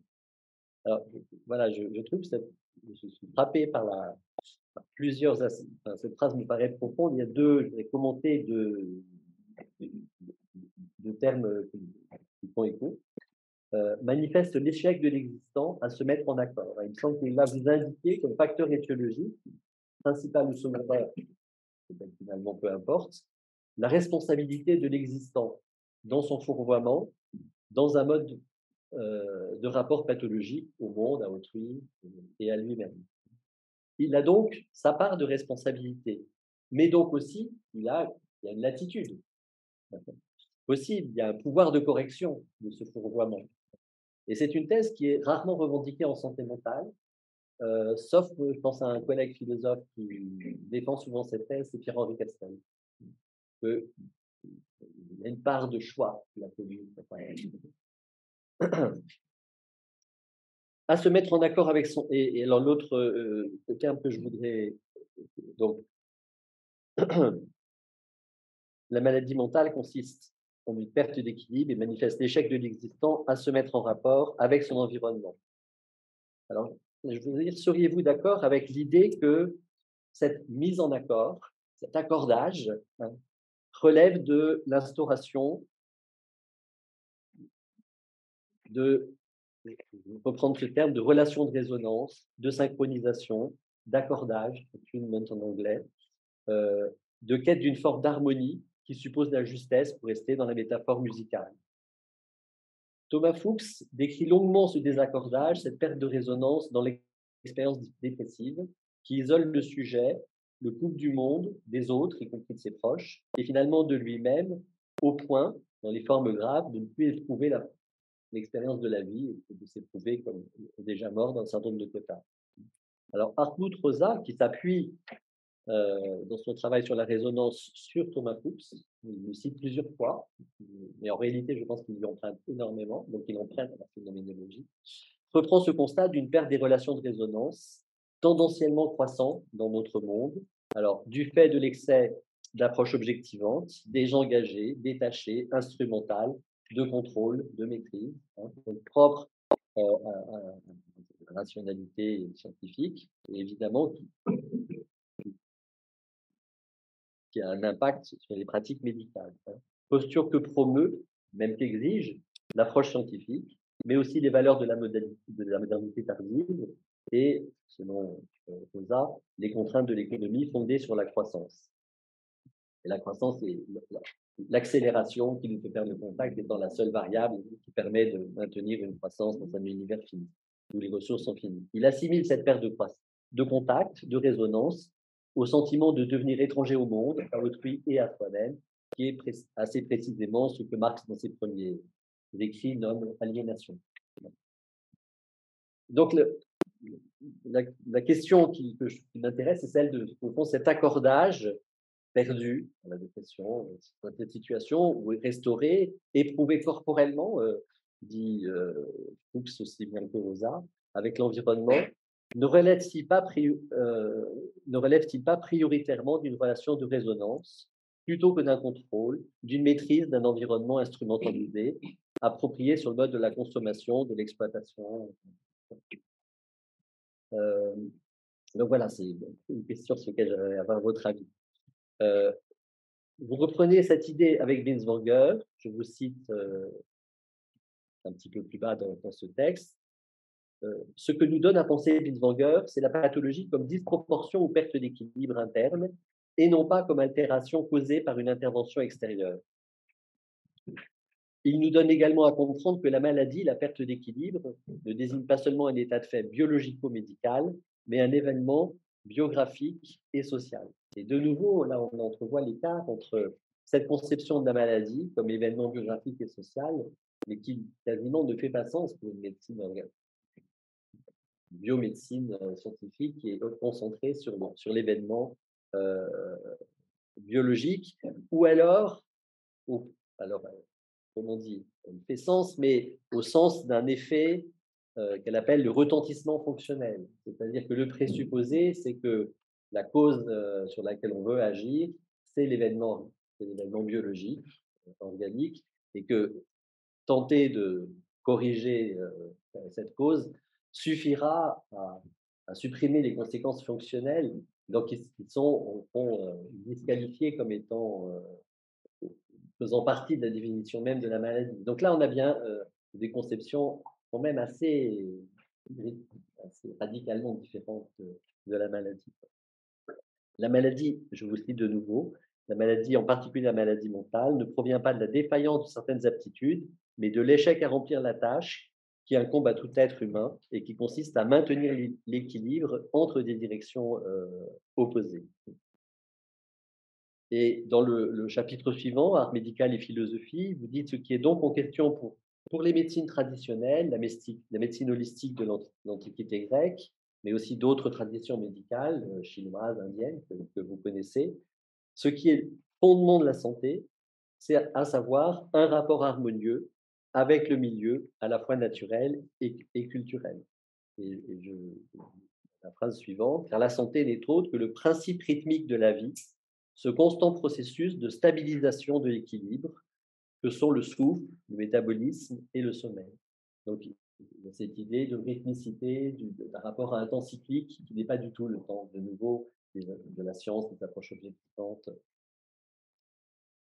Euh, et on en arrive, donc, dites-vous, à une définition beaucoup plus complète de la maladie que celle euh, que nous donne la science biologique, puisque la perte d'équilibre ne renvoie pas seulement à un état de fait biologico-médical, mais à un événement biographique et social. Et ça, je pense que c'est ce qui est, y compris en santé mentale, euh, perdu de vue par les approches, pas forcément par toutes les approches, mais par les approches euh, organicistes, euh, enfin qu'on a appelé la psychiatrie biologique, centrée sur le, les, les, désordres cérébraux. Et euh, m'arrêter là dans mes citations, vous dites ce qu'affirme Gadamer, il n'y a au fond qu'un seul équilibre global, celui dans lequel évolue la vie de l'homme, autour duquel elle oscille et qui, détermine son, et qui détermine son état. Et là aussi, je, trouve ça vraiment frappant, puisqu'au fond, ce qui fait l'unité euh, de l'être au monde, de l'expérience, au fond, c'est euh, cet équilibre global. Il est déterminé par une pluralité de dimensions euh, qui, qui, le conditionnent, externes et internes.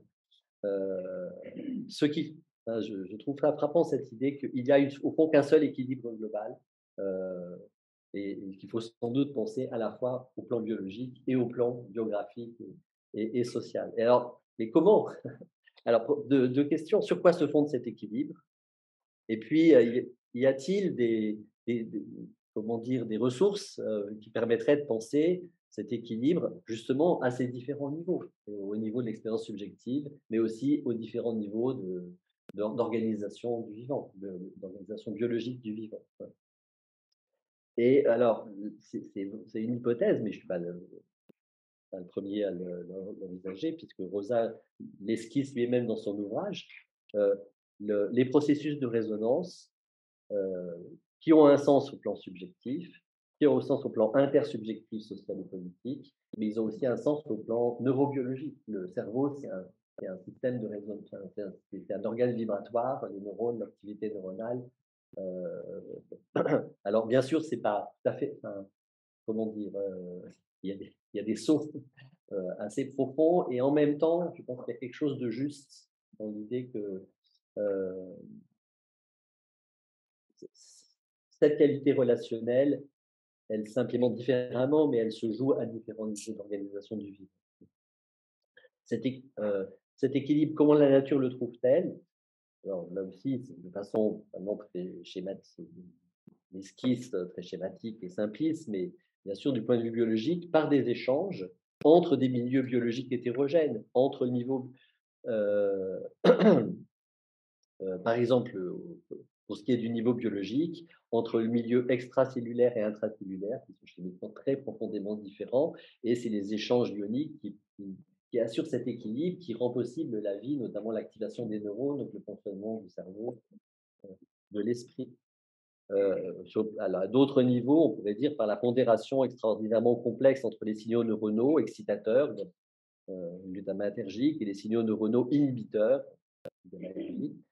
elle-même pondérée par les grands systèmes de neuromodulation, la dopamine, la sérotonine, sur lesquels jouent tous nos médicaments psychotropes.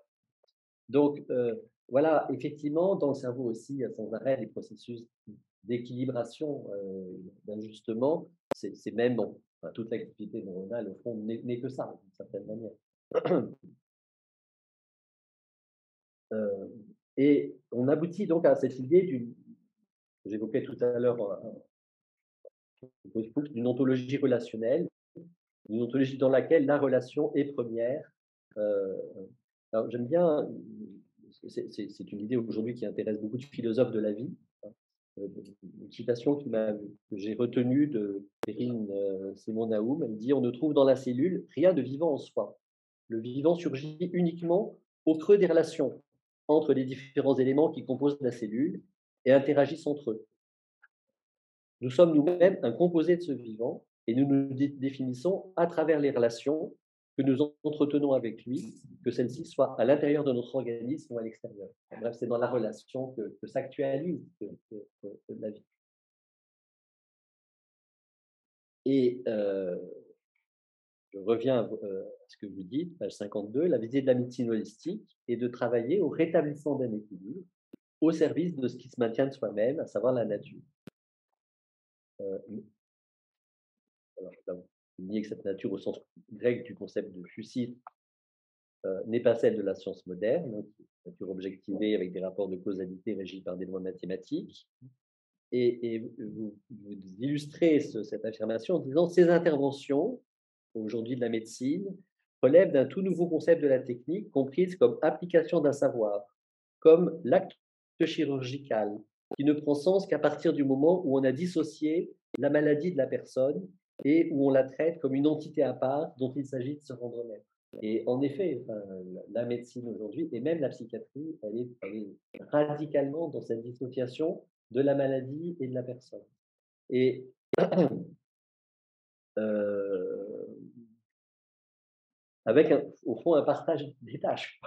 La maladie dont s'occupe la biomédecine, de façon technique, un personnel, même la médecine dite de précision personnalisée qui ajuste les traitements en fonction du génome, c'est quand même impersonnel parce que c'est la personnalité du génome, c'est pas les autres dimensions.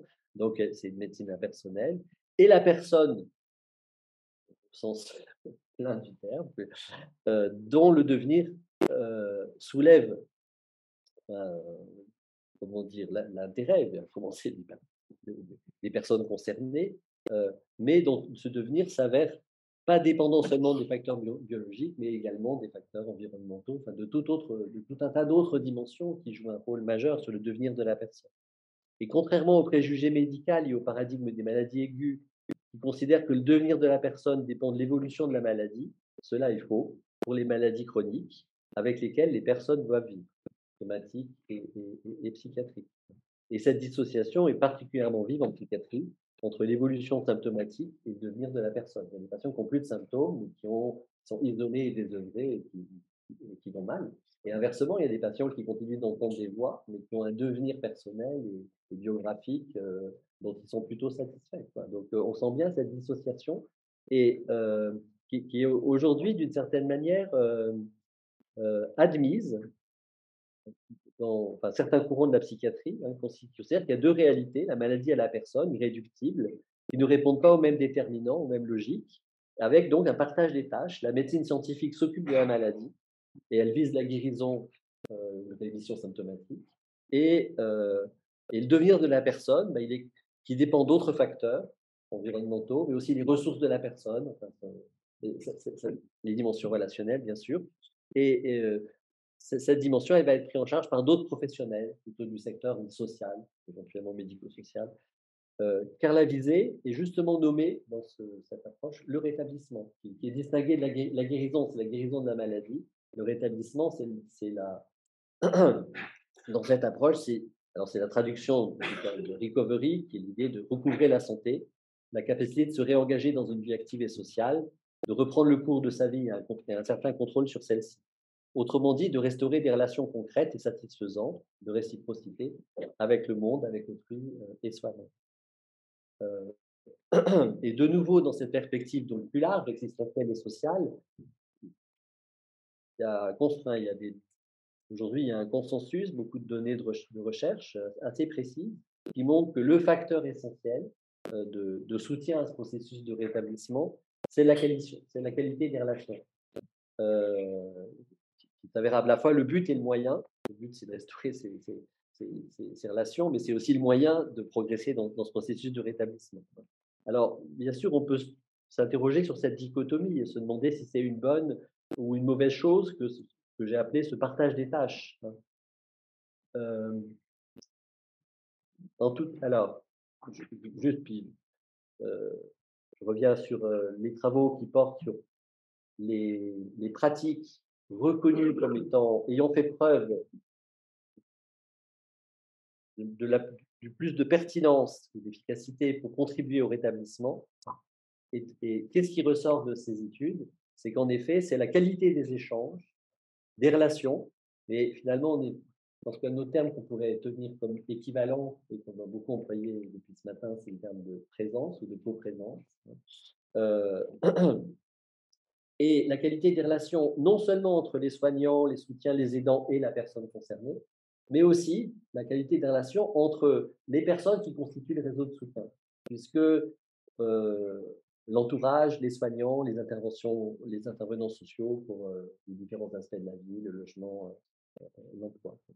Et donc, je me demande si une approche holistique n'exige pas, pour être effective, une approche, on pourrait dire, à plusieurs dans nos sociétés où ces dimensions de la vie, le logement, le travail, les loisirs, la vie affective, euh, sentimentale et familiale, sont assez nettement cloisonnés. Et c'est aujourd'hui une tendance assez forte dans la psychiatrie. On voit on, euh, fait un partage de ces tâches, mais, mais, le point sur lequel je veux mettre l'accent, c'est que l'efficacité, elle, elle, relève de la qualité relationnelle avec la personne accompagnée, mais aussi entre les, les accompagnants pour, pour, pour, pour, prendre en compte toutes ces dimensions qui vont déterminer la situation.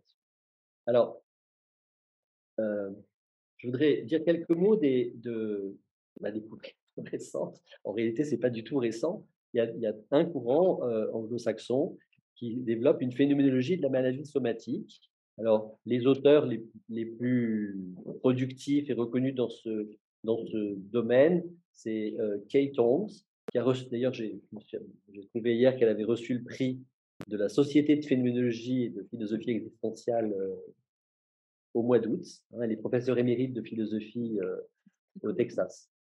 T-O-O-M-D-S. MDS.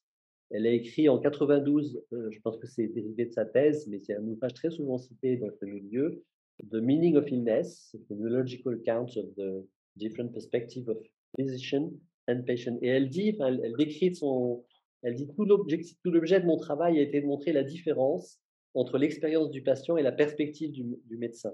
J'ai commencé à ce travail lorsque j'ai parlé en tant que patiente à des médecins. J'ai déjà oublié comment c'était avant, avant que je ne sois malade, euh, que je ne vive dans l'ombre de l'essoufflement chronique, dans la peur de l'infection, dans le besoin infini de faire attention aux choses, aux livraisons des bouteilles d'oxygène, aux analyses médicales, aux prises de médicaments. La maladie est devenue une partie de ma vie à une vitesse incroyable. Mon corps s'est adapté aux nouvelles limitations avec un empressement stupéfiant. En un an, les habitudes physiques étaient devenues complètement différentes. Marcher vite, se dépêcher dans les escaliers, ces mouvements ont été gommés de mon, répertoire euh, corporel. Donc voilà, elle montre bien que l'expérience de la maladie, c'est une réorganisation de, au fond, son rapport au monde, de son monde. Euh, alors elle insiste aussi sur le changement social. Elle donne, elle, évoque plein d'anecdotes, surtout comme elle a donc une, insuffisance respiratoire majeure, elle devait pratiquement en permanence euh, emporter sa bouteille d'oxygène, ses lunettes d'oxygène dans le nez, et évidemment, euh, socialement, les gens s'étonnent, font des remarques plus ou moins euh, inopportunes, voire franchement incongrues. Et elle explique comment, elle dit, j'ai appris à être dur, voire impoli pour résister à des questions. Et alors, elle, parle aussi de la relation avec les médecins, avec les médecins qui est euh, à la fois très prosaïque et, et, en même temps parlante. J'ai rapidement compris que lorsque les docteurs me demandent comment allez-vous, ils disent comment va votre corps? On voit bien la différence entre là et Et que lorsque une radio de mes poumons est affichée sur l'écran et que plusieurs docteurs se tiennent autour en discutant de mon cas, ils ne m'incluent pas dans leur discussion, même si j'étais debout à côté d'eux. Ils ne voudraient pas savoir à quel point ma vie a changé à cause de cette maladie ou comment il pourrait la rendre plus facile. C'est une des raisons pour lesquelles je pense la phénoménologie, qui met l'accent sur l'expérience de la maladie, serait bénéfique pour la relation entre les patients et les professionnels.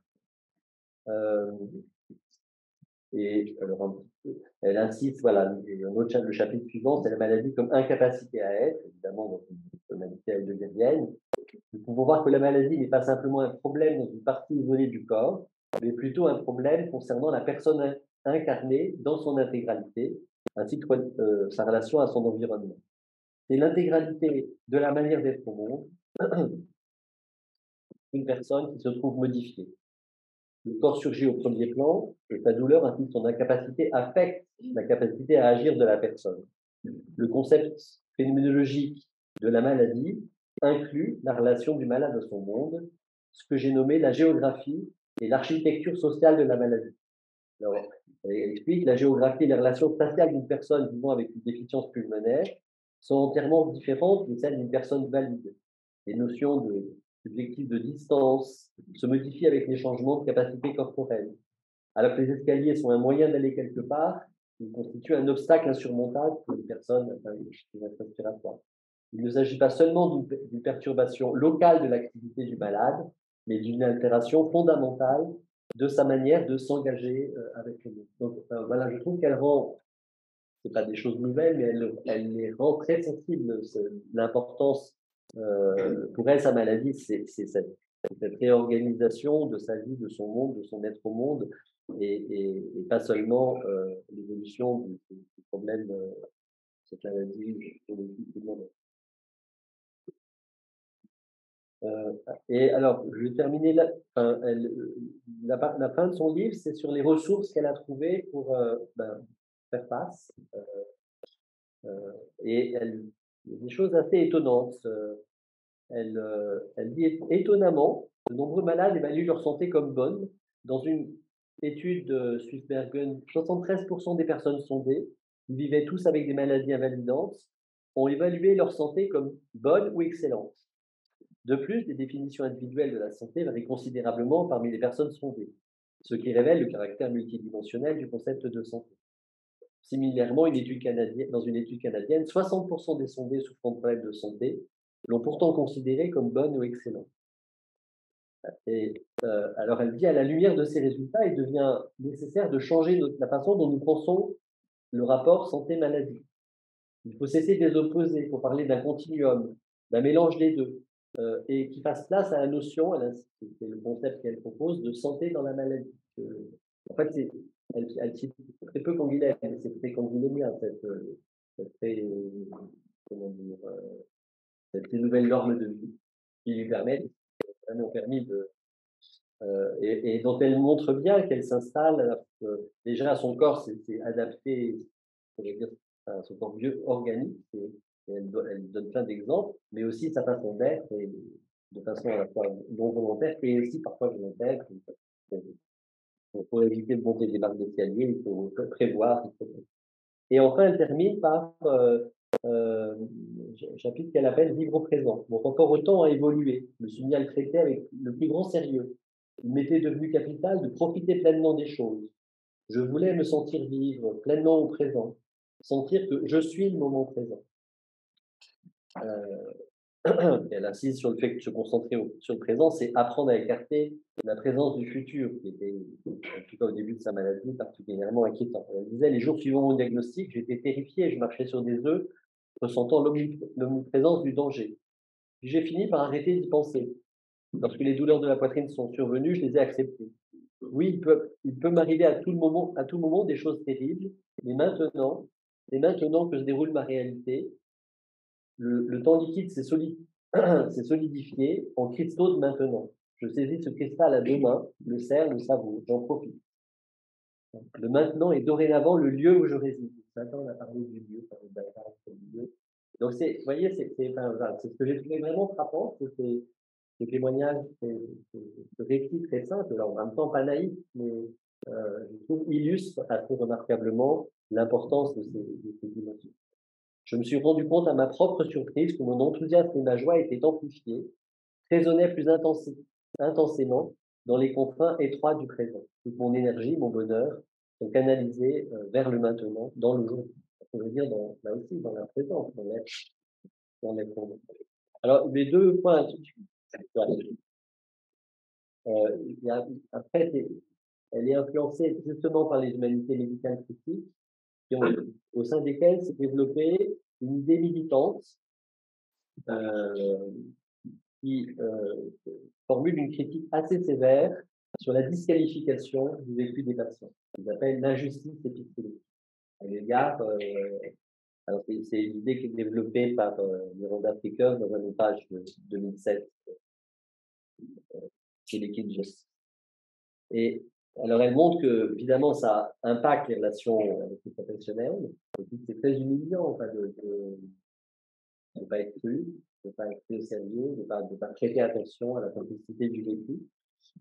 Euh, et au fond, euh, alors il y a un passage que je trouve spécialement fin pour décrire ce, cette expérience. Elle, elle, explique que bon, le bouleversement existentiel est tel que c'est pas évident en fait de prendre. Lorsque les structures de sens autrefois stables se déstabilisent, le monde cesse d'être un espace de possibilités saillantes, reflétant de manière fiable les objectifs et les buts de chacun. Il n'est plus, elle cite, un contexte sûr qui offre des possibilités d'activité, mais devient quelque chose dont on est à la merci. Compris hors du cadre de la médecine, donc la maladie est vécue comme une rupture de sens, une révélation brutale de la vérité selon laquelle le sens et l'intelligibilité dépendent de modèles cohérents d'incarnation qui, avec la maladie, n'existent plus et de façon poignante et douloureuse, dans certains cas, ne pourront plus jamais exister. Donc elle montre bien que non seulement il y a ce, cette insuffisance de prise en considération, mais qui effectivement il est extrêmement difficile pour, les patients de rendre compte de ce changement d'être au monde euh, lié à la maladie. Et puis l'autre, euh, alors un autre auteur qui est extrêmement productif dans ce domaine. c'est un Suédois qui s'appelle Sveneus. Euh, euh, lui, il a une approche très heideggerienne de, de, de l'expérience de la maladie. Il a écrit une, une page sur l'herméneutique, une.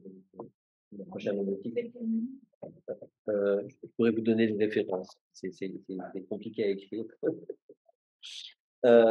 mais dans ses derniers ouvrages, euh, dans ces derniers, c'est pas plutôt des, des articles, il s'est intéressé à, un courant euh, aussi euh, énergique, enfin, comment dire, euh, temps, qui insiste sur le fait que dans notre société, mais particulièrement en médecine, le rapport qu'on a au monde, mais aussi à son propre corps, est de plus en plus médié par, des, par la technologie, par des interfaces technologiques.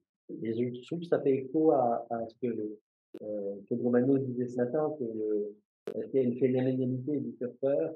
Alors, pour elle, cette phénoménalité, elle est, construite par l'imagerie par l'imagerie euh, de toutes sortes qu'on a en médecine, qui est invisible, qui normalement ne, l'est pas. Euh, on a un rapport, euh, alors il montre que ça a un impact, mais absolu, dans, dans, le champ de la, médecine, ça a des impacts à tous les niveaux. Premièrement, la technologie révèle des maladies qui sont complètement ça n'a pas du tout ressenti, hein, à partir des marqueurs biologiques. Mais dans certains cas, elle révèle des risques de maladie. Avoir une hypertension artérielle, c'est pas en soi une maladie, mais ça le sera bientôt. Euh, avoir tel gène, c'est pas aujourd'hui une maladie, mais ça le sera dans une année. Donc, euh, donc ça aussi, ça change le rapport euh, elle affecte et modifie l'expérience d'une maladie déjà connue. Donc là, il donne plein d'expériences, euh, plein d'exemples des, des, diabétiques euh, qui, en fonction de, qui ont des mesures de leur glycémie en permanence. Euh, c'est compliqué d'avoir ce, type de feedback organique sur leur état. Les, insuffisants rénaux, effectivement ont des marqueurs objectifs de leur état, leur poids, leur, tension artérielle, et ça, ça, ils montrent que ça altère leurs symptômes sont, leur vécu corporel est, est, est, transformé par ces données objectives. Euh, donc les, les, les, approches thérapeutiques, technologiques modifient le vecteur de, de la maladie.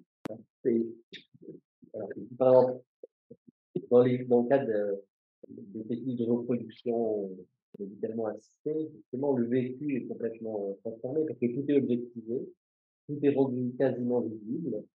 Euh, vous voyez, il y a un rapport très profondément transformé euh, à ce corps euh, biologique euh, que, ces moyens technologiques ont, la capacité d'objectiver de façon totalement détaillée. Et au fond, je vais pas, vous voyez l'idée, la question, ce que ça, me suggère, ça, revient à ce que euh, c'est que cette, euh, médiation technologique est de plus en plus envahissante dans nos vies quotidiennes, et à fortiori en médecine, je parle pas de la réa où là on parle plus d'un petit écran,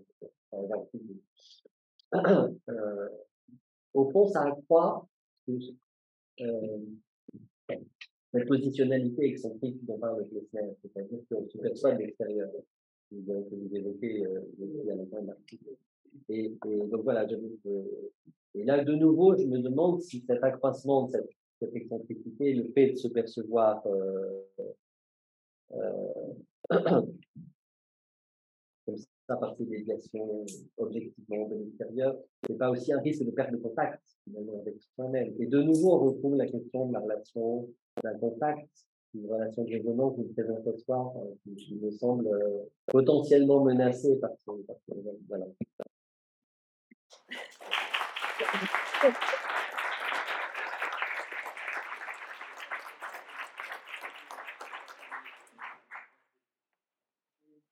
Je lui donne la parole. Son exposé s'intitule Wolfgang Blankenburg avec film et chute Hommage à Françoise Basture. Alors, j'ai complètement changé. Ah. Désolée. C'est ma petite surprise au final. Euh, oui, non, au départ, c'est vrai que je, on a un peu échangé. vous avez euh, proposé ce, de, travailler sur ce, texte de Blankenburg, et puis parce qu'en fait, ça correspondait à un travail que j'avais fait il y a longtemps, et euh, voilà, qui témoignait aussi de la, longévité de, l'école d'analyse analyse, puisque c'est euh, un travail que j'avais présenté en 96 voilà, lors d'une journée dont j'ai retrouvé d'ailleurs le, le, programme que j'ai montré à Philippe avec sa signature. Enfin, à l'époque, on fonctionnait encore avec les, les papiers, pas les mails. Et donc, je m'étais dit, voilà, ça peut être une bonne mise en perspective, hein, une, façon de, voilà, de, de renouer avec, euh, avec le temps et avec euh, les premières années en fait de, de l'école de design analyse. Et puis ensuite, euh, en relisant ce que j'avais fait, je me suis dit mais en fait non, c'est c'est un peu has en fait. Ça n'a pas trop de sens. Je vais pas recycler quelque chose qui, a plus de 20 ans. Et euh, et puis bon, en, regardant euh, de plus près aussi votre ouvrage, je me suis rendu compte que vous pouvez faire quelque chose de plus relié. Donc, il va quand même rester sur le thème de l'intersubjectivité, parce qu'en fait, c'était quand même la thématique que j'avais euh, choisi d'aborder à l'aide de Blankenburg, de la perte de l'évidence naturelle et de la constitution intersubjective de l'évidence naturelle, puisque c'est un peu ça le, le, cheminement du livre de Blankenburg, comment il y a une, perte de l'évidence naturelle, donc euh, qui a une dimension pathologique, comment grâce à euh, comment dire, on peut euh, on peut retrouver grâce à la à la phénoménologie elle-même en fait des outils de constitution qui nous permettent de, euh, de retrouver ce rapport à, l'évidence naturelle, notamment à l'aide de Schütz. En fait. d'Alfred Schütz, c'est donc une sorte de retrouvaille avec le monde de la vie et, et de, ce qu'il appelle lui-même le, euh, l'épopée naturelle, enfin, qui est en fait une épopée qui me fait retrouver le monde et pas m'en séparer. Donc, euh, donc, il décline une forme d'intersubjectivité qui est une intersubjectivité du monde, et, donc, je vais quand même garder ce fil conducteur. En fait, ça va quand même être mon, mon, guide. Mais du coup, j'ai appelé ça tout simplement la présence intersubjective pour, voilà, pour rester en lien avec l'ouvrage que, que vous nous avez proposé, Françoise. Et en même temps, pour, comment dire, pour faire droit, je voudrais repartir en fait d'une expression que vous utilisez à plusieurs reprises et notamment dans un chapitre que j'ai sur lequel je me suis un peu plus euh, arrêtée, qui est le, euh, le chapitre qui s'intitule euh, l'expérience de la rencontre. Alors, je ne sais pas s'il en a déjà été question ce matin. Je n'étais pas là, euh, peut-être je vais non. Euh, donc, c'est surtout sur ce chapitre que je voudrais me, me centrer. Euh, vous utilisez, vous faites droit à cette, à cette expression de l'énigme d'autrui. Enfin, le terme d'énigme, vous l'utilisez dans votre contexte aussi, enfin, c'est un terme que vous utilisez beaucoup et que, que vous affectionnez. Euh, et donc, c'est cette, euh, cette expérience de la rencontre sur laquelle je voudrais, voilà, dans laquelle je voudrais rentrer avec vous grâce à ce, à ce chapitre, dans l'idée que, comment dire, on, a on a une sorte de, dans cette notion de rencontre, on a quelque chose qui, à la fois, fait droit à deux, à deux individus, à deux personnes, à deux sujets, et en même temps, c'est la structure de la rencontre qui, est, qui, qui prime sur, sur les, les personnes. Ça, ça, fait tout à fait écho d'ailleurs à ce que disait tout à l'heure Bernard Pachou quand on parlait d'une ontologie relationnelle. On est vraiment dans cette thématique où, c'est la, c'est la relation qui va déterminer le sens par-delà l'existence de deux pôles qui, qui, entrent en relation.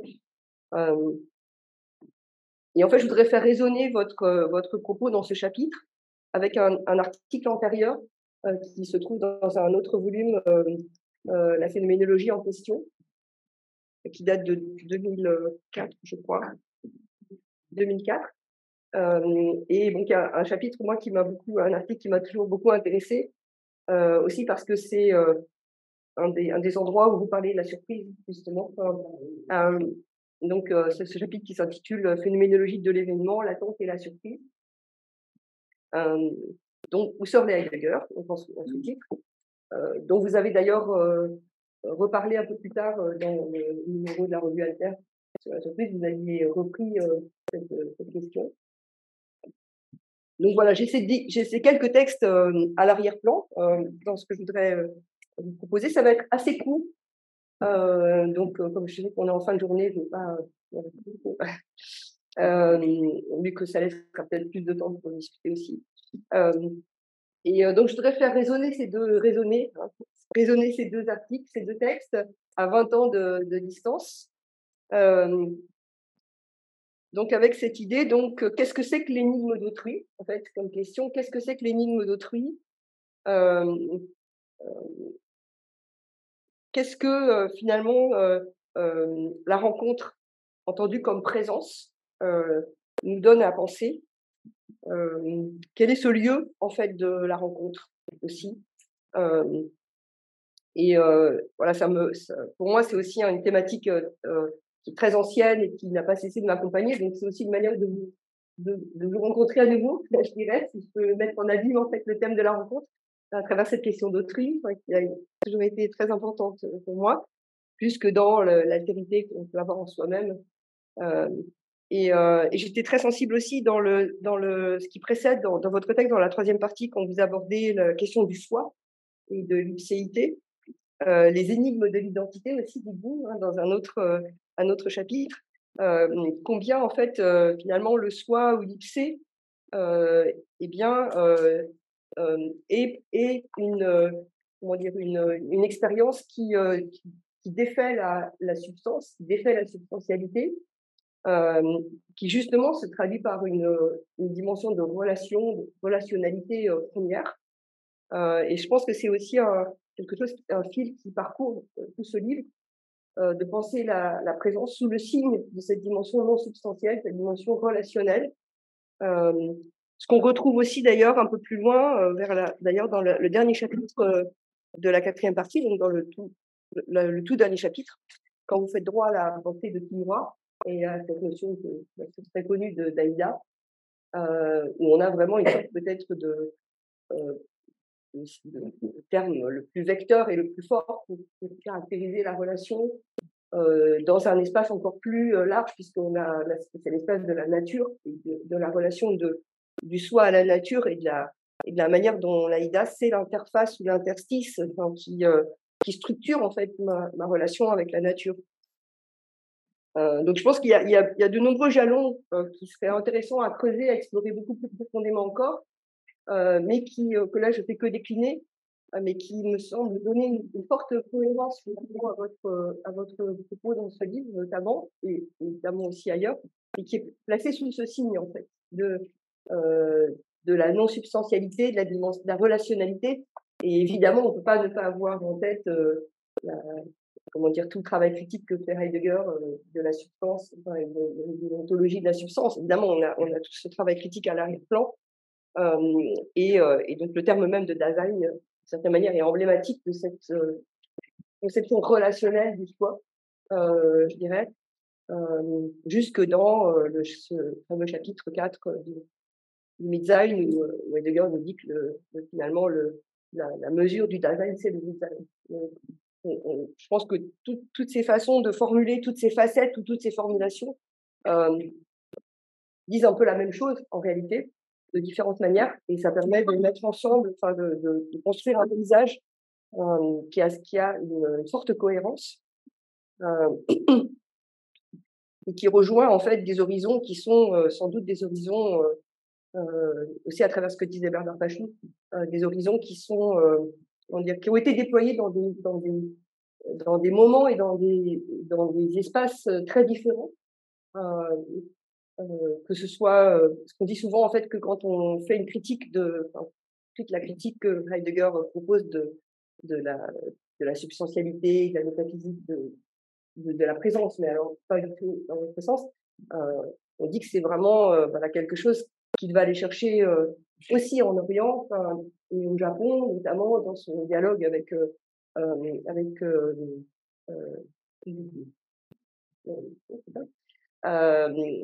euh, donc c'est vrai que d'un certain point de vue, il y a des ressources dans le bouddhisme pour penser justement cette dimension relationnelle et impermanente. Euh, mais on pourrait aussi, du côté de ce que Bernard Pachou évoquait, aller chercher des, éléments très proches dans l'hyper-occident de l'école de Palo Alto, euh, au début, enfin après la Deuxième Guerre mondiale, où on a justement une, une science de l'esprit qui naît et qui va mettre en avant justement la, la, structure fondamentalement relationnelle du réel, de l'être.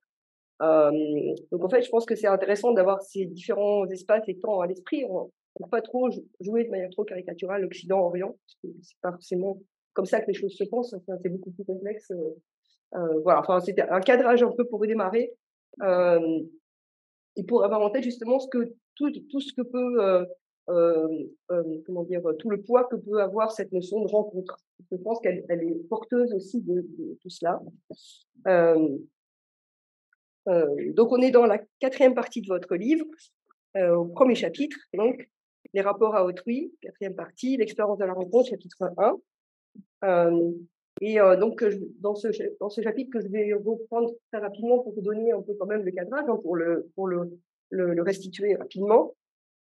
Euh, on, a, on a dans votre propos un fil conducteur qui euh, va mettre l'accent dès le départ sur, dans la rencontre sur la dimension dramatique, sur la dimension de la crise identitaire, donc, dans un, contexte très concret, en fait, très empirique d'un certain point de vue, vous mettez l'accent sur euh, ce que vivent les adolescents. donc, ce qu'on appelle traditionnellement la crise d'adolescence, sur la page 199. Donc, en fait, vous, vous, situez votre propos, vous l'ancrez à ce niveau-là, dans ce contexte-là, très concret, très contemporain, très actuel pour nous. Euh, et à partir de là, vous allez euh, euh, proposer trois modalités de rencontre qui sont portés par euh, trois philosophes euh, différents, donc trois figures de la rencontre, on pourrait dire, portées par euh, Sartre, Lévinas et euh, Merleau-Ponty. Je suis désolée pour celles et ceux qui, ont lu ce chapitre de près, parce qu'en fait, vous savez déjà tout ça. Mais bon, je, je, me permets de le retraverser rapidement. Euh, et donc, on a trois figures, et je trouve que c'est très intéressant parce que ça crée une sorte de variation. On n'a pas une conception univoque de la rencontre, ni une conception, euh, je dirais, homogène qui, euh, qui chercherait à établir un concept de rencontre, mais vous travaillez en variation. Vous travaillez dans une, euh, déjà dans une dimension plurielle, on pourrait dire, en fait. Vous faites porter la dimension de l'intersubjectivité au sens de la pluralité euh, comme méthode même d'investigation, d'une certaine façon. Euh, et donc, du coup, vous allez, vous allez décliner donc la conception sartrienne euh, qui met en avant dans la rencontre surtout la structure de conflit et de domination, dans la rencontre. La figure euh, portée par euh, Emmanuel Lévinas qui va au contraire mettre l'accent dans la rencontre sur la dimension de passivité et de soumission, de soumission, d'exposition à autrui, comme dit Lévinas. Euh, et puis euh, la figure merleau-pontienne qui, elle, euh, insiste sur la dimension d'harmonie de la rencontre, d'une coexistence pacifiée. Je, reprends vos termes et voilà, mais c'est très rapide. Hein. Euh, euh, et euh, donc ces trois, ces trois figures de la rencontre, elles, évidemment, elles nous donnent de la chair, elles nous donnent du contenu, elles nous font sortir de la dimension seulement formelle, euh, et elles permettent en fait de. Euh, euh, ce que, j'ai trouvé très intéressant, c'est que, alors j'avais un peu le, j'avais un peu le, regard de Simone de Beauvoir à l'arrière-plan en vous lisant, Et je me disais, en fait, ce qui est assez intéressant, c'est que ces trois figures, elles correspondent assez bien, effectivement, de voir dans le deuxième sexe, euh, à un processus. En fait, ça décrit, en fait, ce que, on peut voir comme une variation, on peut aussi le voir comme un processus, c'est-à-dire comme euh, euh, une première expérience, en tout cas dans son propre itinéraire, on va dire, dans son propre vécu aussi, c'est pas forcément comme ça que tout le monde vit les choses, mais dans son propre itinéraire, elle va d'abord faire état de, justement de cette structure de conflictuelle de domination. Elle part de là, son diagnostic en fait dans la dans l'histoire, la socio-histoire en fait du XXe siècle et du siècle avant bien sûr, c'est ce, ce, cette structure de domination. Alors c'est très genré puisque c'est c'est vraiment la manière dont elle vit les choses. Hein. Euh, donc la structure de domination euh, que qu'éprouvent les femmes euh, dans le cadre socio-historique dans lequel on se situe. Et ensuite donc on a l'expérience de la soumission, les, les formes de prise de conscience de résistance peut-être par rapport à cette soumission. Euh, et puis, à la fin du deuxième sexe, dernier chapitre, la femme indépendante, on a au contraire vers la libération, donc une perspective de réconciliation. Donc c'est assez hegelien. Hein. Finalement, elle a beaucoup lu Hegel, si on voir. Euh, et, et, donc là, du coup, elle fait appel plutôt à quelque chose qui relève de la coexistence, de la pacification des relations donc en, en forte synergie avec euh, Marie Ponty, en à ce moment-là, dont elle a toujours été très proche, en fait, beaucoup plus proche qu'on on le dit parfois. Euh, et du coup, ça m'a intéressé de relire, j'avais un peu ce, vous voyez, cette cartographie, et je me disais, au fond, c'est intéressant parce que ces trois figures, bien, elles décrivent aussi une forme de processus. En tout cas, ça pourrait être un itinéraire. Ça pourrait ne pas simplement être trois formes comme ça qui sont posées en relation les unes avec les autres, mais sans lien, mais ça pourrait correspondre aussi à l'itinéraire d'un individu ou, d'une histoire euh, plus globale. Euh, donc voilà, ça c'est pour le, dans un premier temps pour le, ce, chapitre. Euh, et, ce que je voudrais donc maintenant faire dans un deuxième temps, c'est mettre en relation cette perspective que vous mettez en place dans l'expérience de la rencontre avec l'article donc phénoménologie de, de l'événement, l'attente et la surprise. Pour voir comment, en fait, à travers ce, cet autre article, on peut renommer la rencontre. Donc c'est un peu le travail de reconstruction. Hein. Je, voilà, évidemment, je, fais des liens entre des textes que vous n'avez pas vous-même reliés directement, mais et donc la rencontre, à mon sens, dans dans cet article, dans le phénoménologie de l'événement, l'attente et la surprise, la rencontre, elle est nommée, je dirais, dans les termes de l'événement. Donc elle est abordée autrement. Hein. Elle, est, pensée à travers l'événement, euh, qui est lui-même euh, présenté selon cette dynamique relationnelle de l'attente et de la surprise. Donc évidemment, c'est quand même très cohérent de toute façon. Euh, mais on a donc une rencontre qui est pensée à travers, je dirais, non pas la relation directement, mais à travers une forme d'effraction. C'est plus l'effraction qui va signer la rencontre. Donc, on est bien sûr dans le cadre d'un examen de, euh, vous reprenez le, le modèle euh, où sort bien, grosso modo, de la concordance intentionnelle euh, de notre rapport au monde. Euh, mais à partir de là, vous examinez, vous, mettez en, en évidence des, expériences, des expériences fondamentales, certaine manière, euh, qui font état de moments de euh, discordance, de concordance, discordance, de discordance, qui sont emblématiques euh, et vous en prenez deux en particulier, donc je voudrais juste citer rapidement euh, à la page 178, non 170.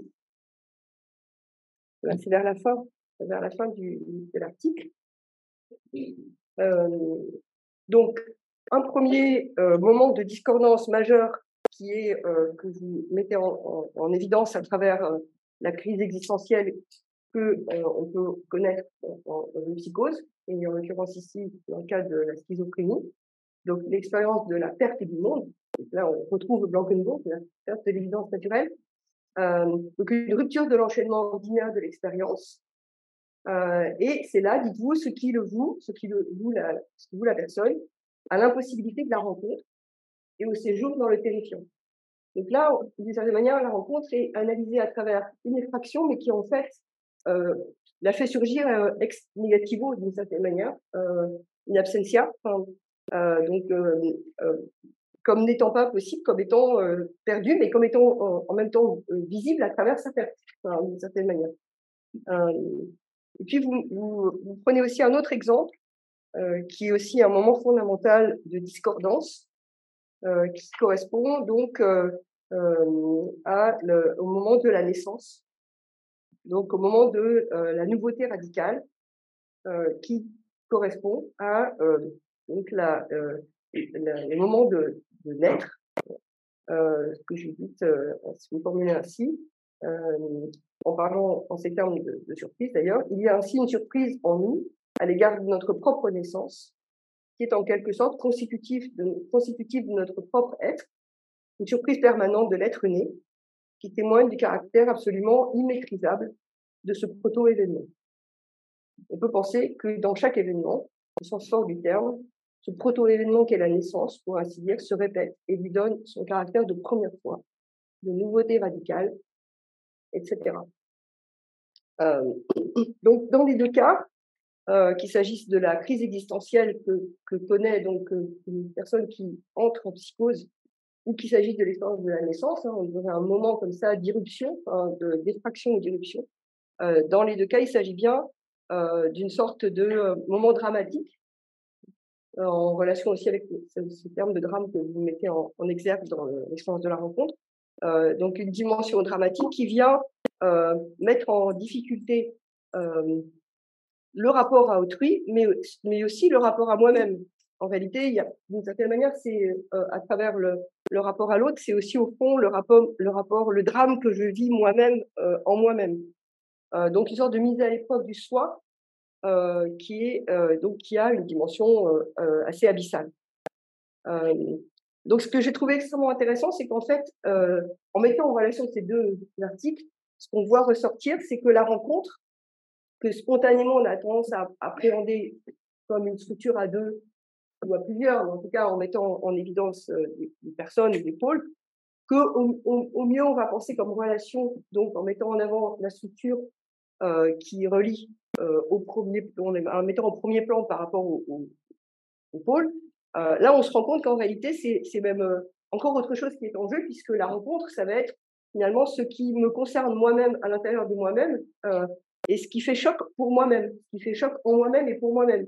Euh, et que c'est indépendant, en fait, on ne peut pas, euh, ne pas avoir en tête aussi cette dimension de choc interne euh, pour penser ce qu'est une rencontre avec, entre guillemets, autrui. Il me semble que du coup, j'aurais envie de, lire ce chapitre de 2004 comme une sorte de, de soubassement ou de caisse de, résonance de ce que vous mettez en, place ensuite dans l'expérience de la, rencontre. Comme s'il y avait une sorte de, voilà, de, jeu de relation et, euh, et, de rétrospectivement en fait de capacité à, à, re, à, à ré, revisiter en fait un, un, un, une, dire, une, conception par l'autre. Euh, donc la rencontre, c'est finalement à partir de là le choc de notre confrontation à nous-mêmes. Euh, et c'est aussi le risque, c'est aussi un terme que j'utilisais, le risque de notre propre rencontre avec nous-mêmes, en fin de compte. Euh, euh, alors, la question que je me suis posée à partir de là, euh, si euh, vous suivez mon, mon, parcours, si vous êtes d'accord, euh, c'est cette, donc cette, cette rencontre entendue ainsi, donc qui maintient finalement une dimension d'énigmaticité, hein, de, puisqu'on est dans quelque chose comme un choc, comme un risque et comme une destruction. Cette énigme donc qu'est autrui, donc qui nous fait aussi éprouver euh, l'énigme que nous sommes aussi pour nous-mêmes. Euh, Est-ce que euh, cette énigme, se traduit toujours et nécessairement seulement euh, dans les termes du drame, de la crise, du risque ou du choc? En fait, c'est dans ce registre-là en fait que vous, la mettez en scène cette rencontre. Et c'est vrai que quand on regarde euh, dans la foulée de ce chapitre 1, le chapitre 2, où vous mettez en, scène une phénoménologie de la haine, euh, on, voit bien qu'on est dans ce registre. Ça se radicalise d'une certaine manière dans ce chapitre 2, euh, puisque la rencontre est placée sous le signe du polémos, de l'iris, euh, du conflit, de l'adversaire, de l'opposant. Je reprends juste comme ça quelques termes hein, rapidement. Euh, de, la, de la mort et de la destruction dans la dialectique euh, du serviteur. Euh, et puis ensuite, après chez Sartre, avec donc, ce, cette évidence de la haine du sadisme. Donc on est bien dans cette coloration-là, qui est tout à fait impressionnante. Euh, jusque la fin, je note juste ça, ça m'a beaucoup intéressé à la fin du chapitre où vous terminez par quelque chose qui pourrait apparaître beaucoup plus faible, beaucoup, beaucoup moins euh, euh, radical, euh, mais qui en réalité est sans doute beaucoup plus puissant encore, c'est cette notion d'indifférence comme étant peut-être le, le, le, comment dire le, le, signe le plus le plus prégnant en fait de la de la négativité. Euh, qui peut sembler paradoxal parce que comment l'indifférence pourrait-elle être une négativité euh, Mais justement, en fait, euh, ça, et ça m'a, ça m'a, ça a été extrêmement quand j'ai quand j'ai lu ces, dernières pages, je me suis dit waouh, c'est exactement. J'ai, j'ai une anecdote en fait de mon premier sujet de dissertation en première par un professeur de, français. Hein. C'était l'indifférence est une forme de violence dans nos sociétés industrialisées. Et on a, j'arrivais, hein, j'étais, j'avais 15 ans, euh, c'était mon premier sujet de dissertation. Je vous dire que j'ai, j'ai, pas réussi du tout à faire ce travail parce que c'était beaucoup trop compliqué. Euh, mais du coup, ça, quand j'ai vu ça, je me suis dit, votre, votre diagnostic est, est incroyable.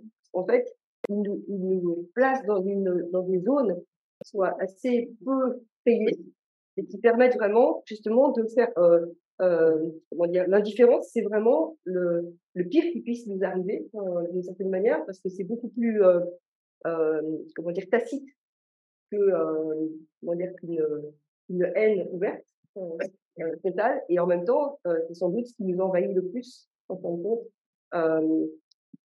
donc là, je trouve qu'il y a, y a vraiment, il y aura un sujet de thèse sur cette notion-là et en prenant votre, en projetant votre propre diagnostic.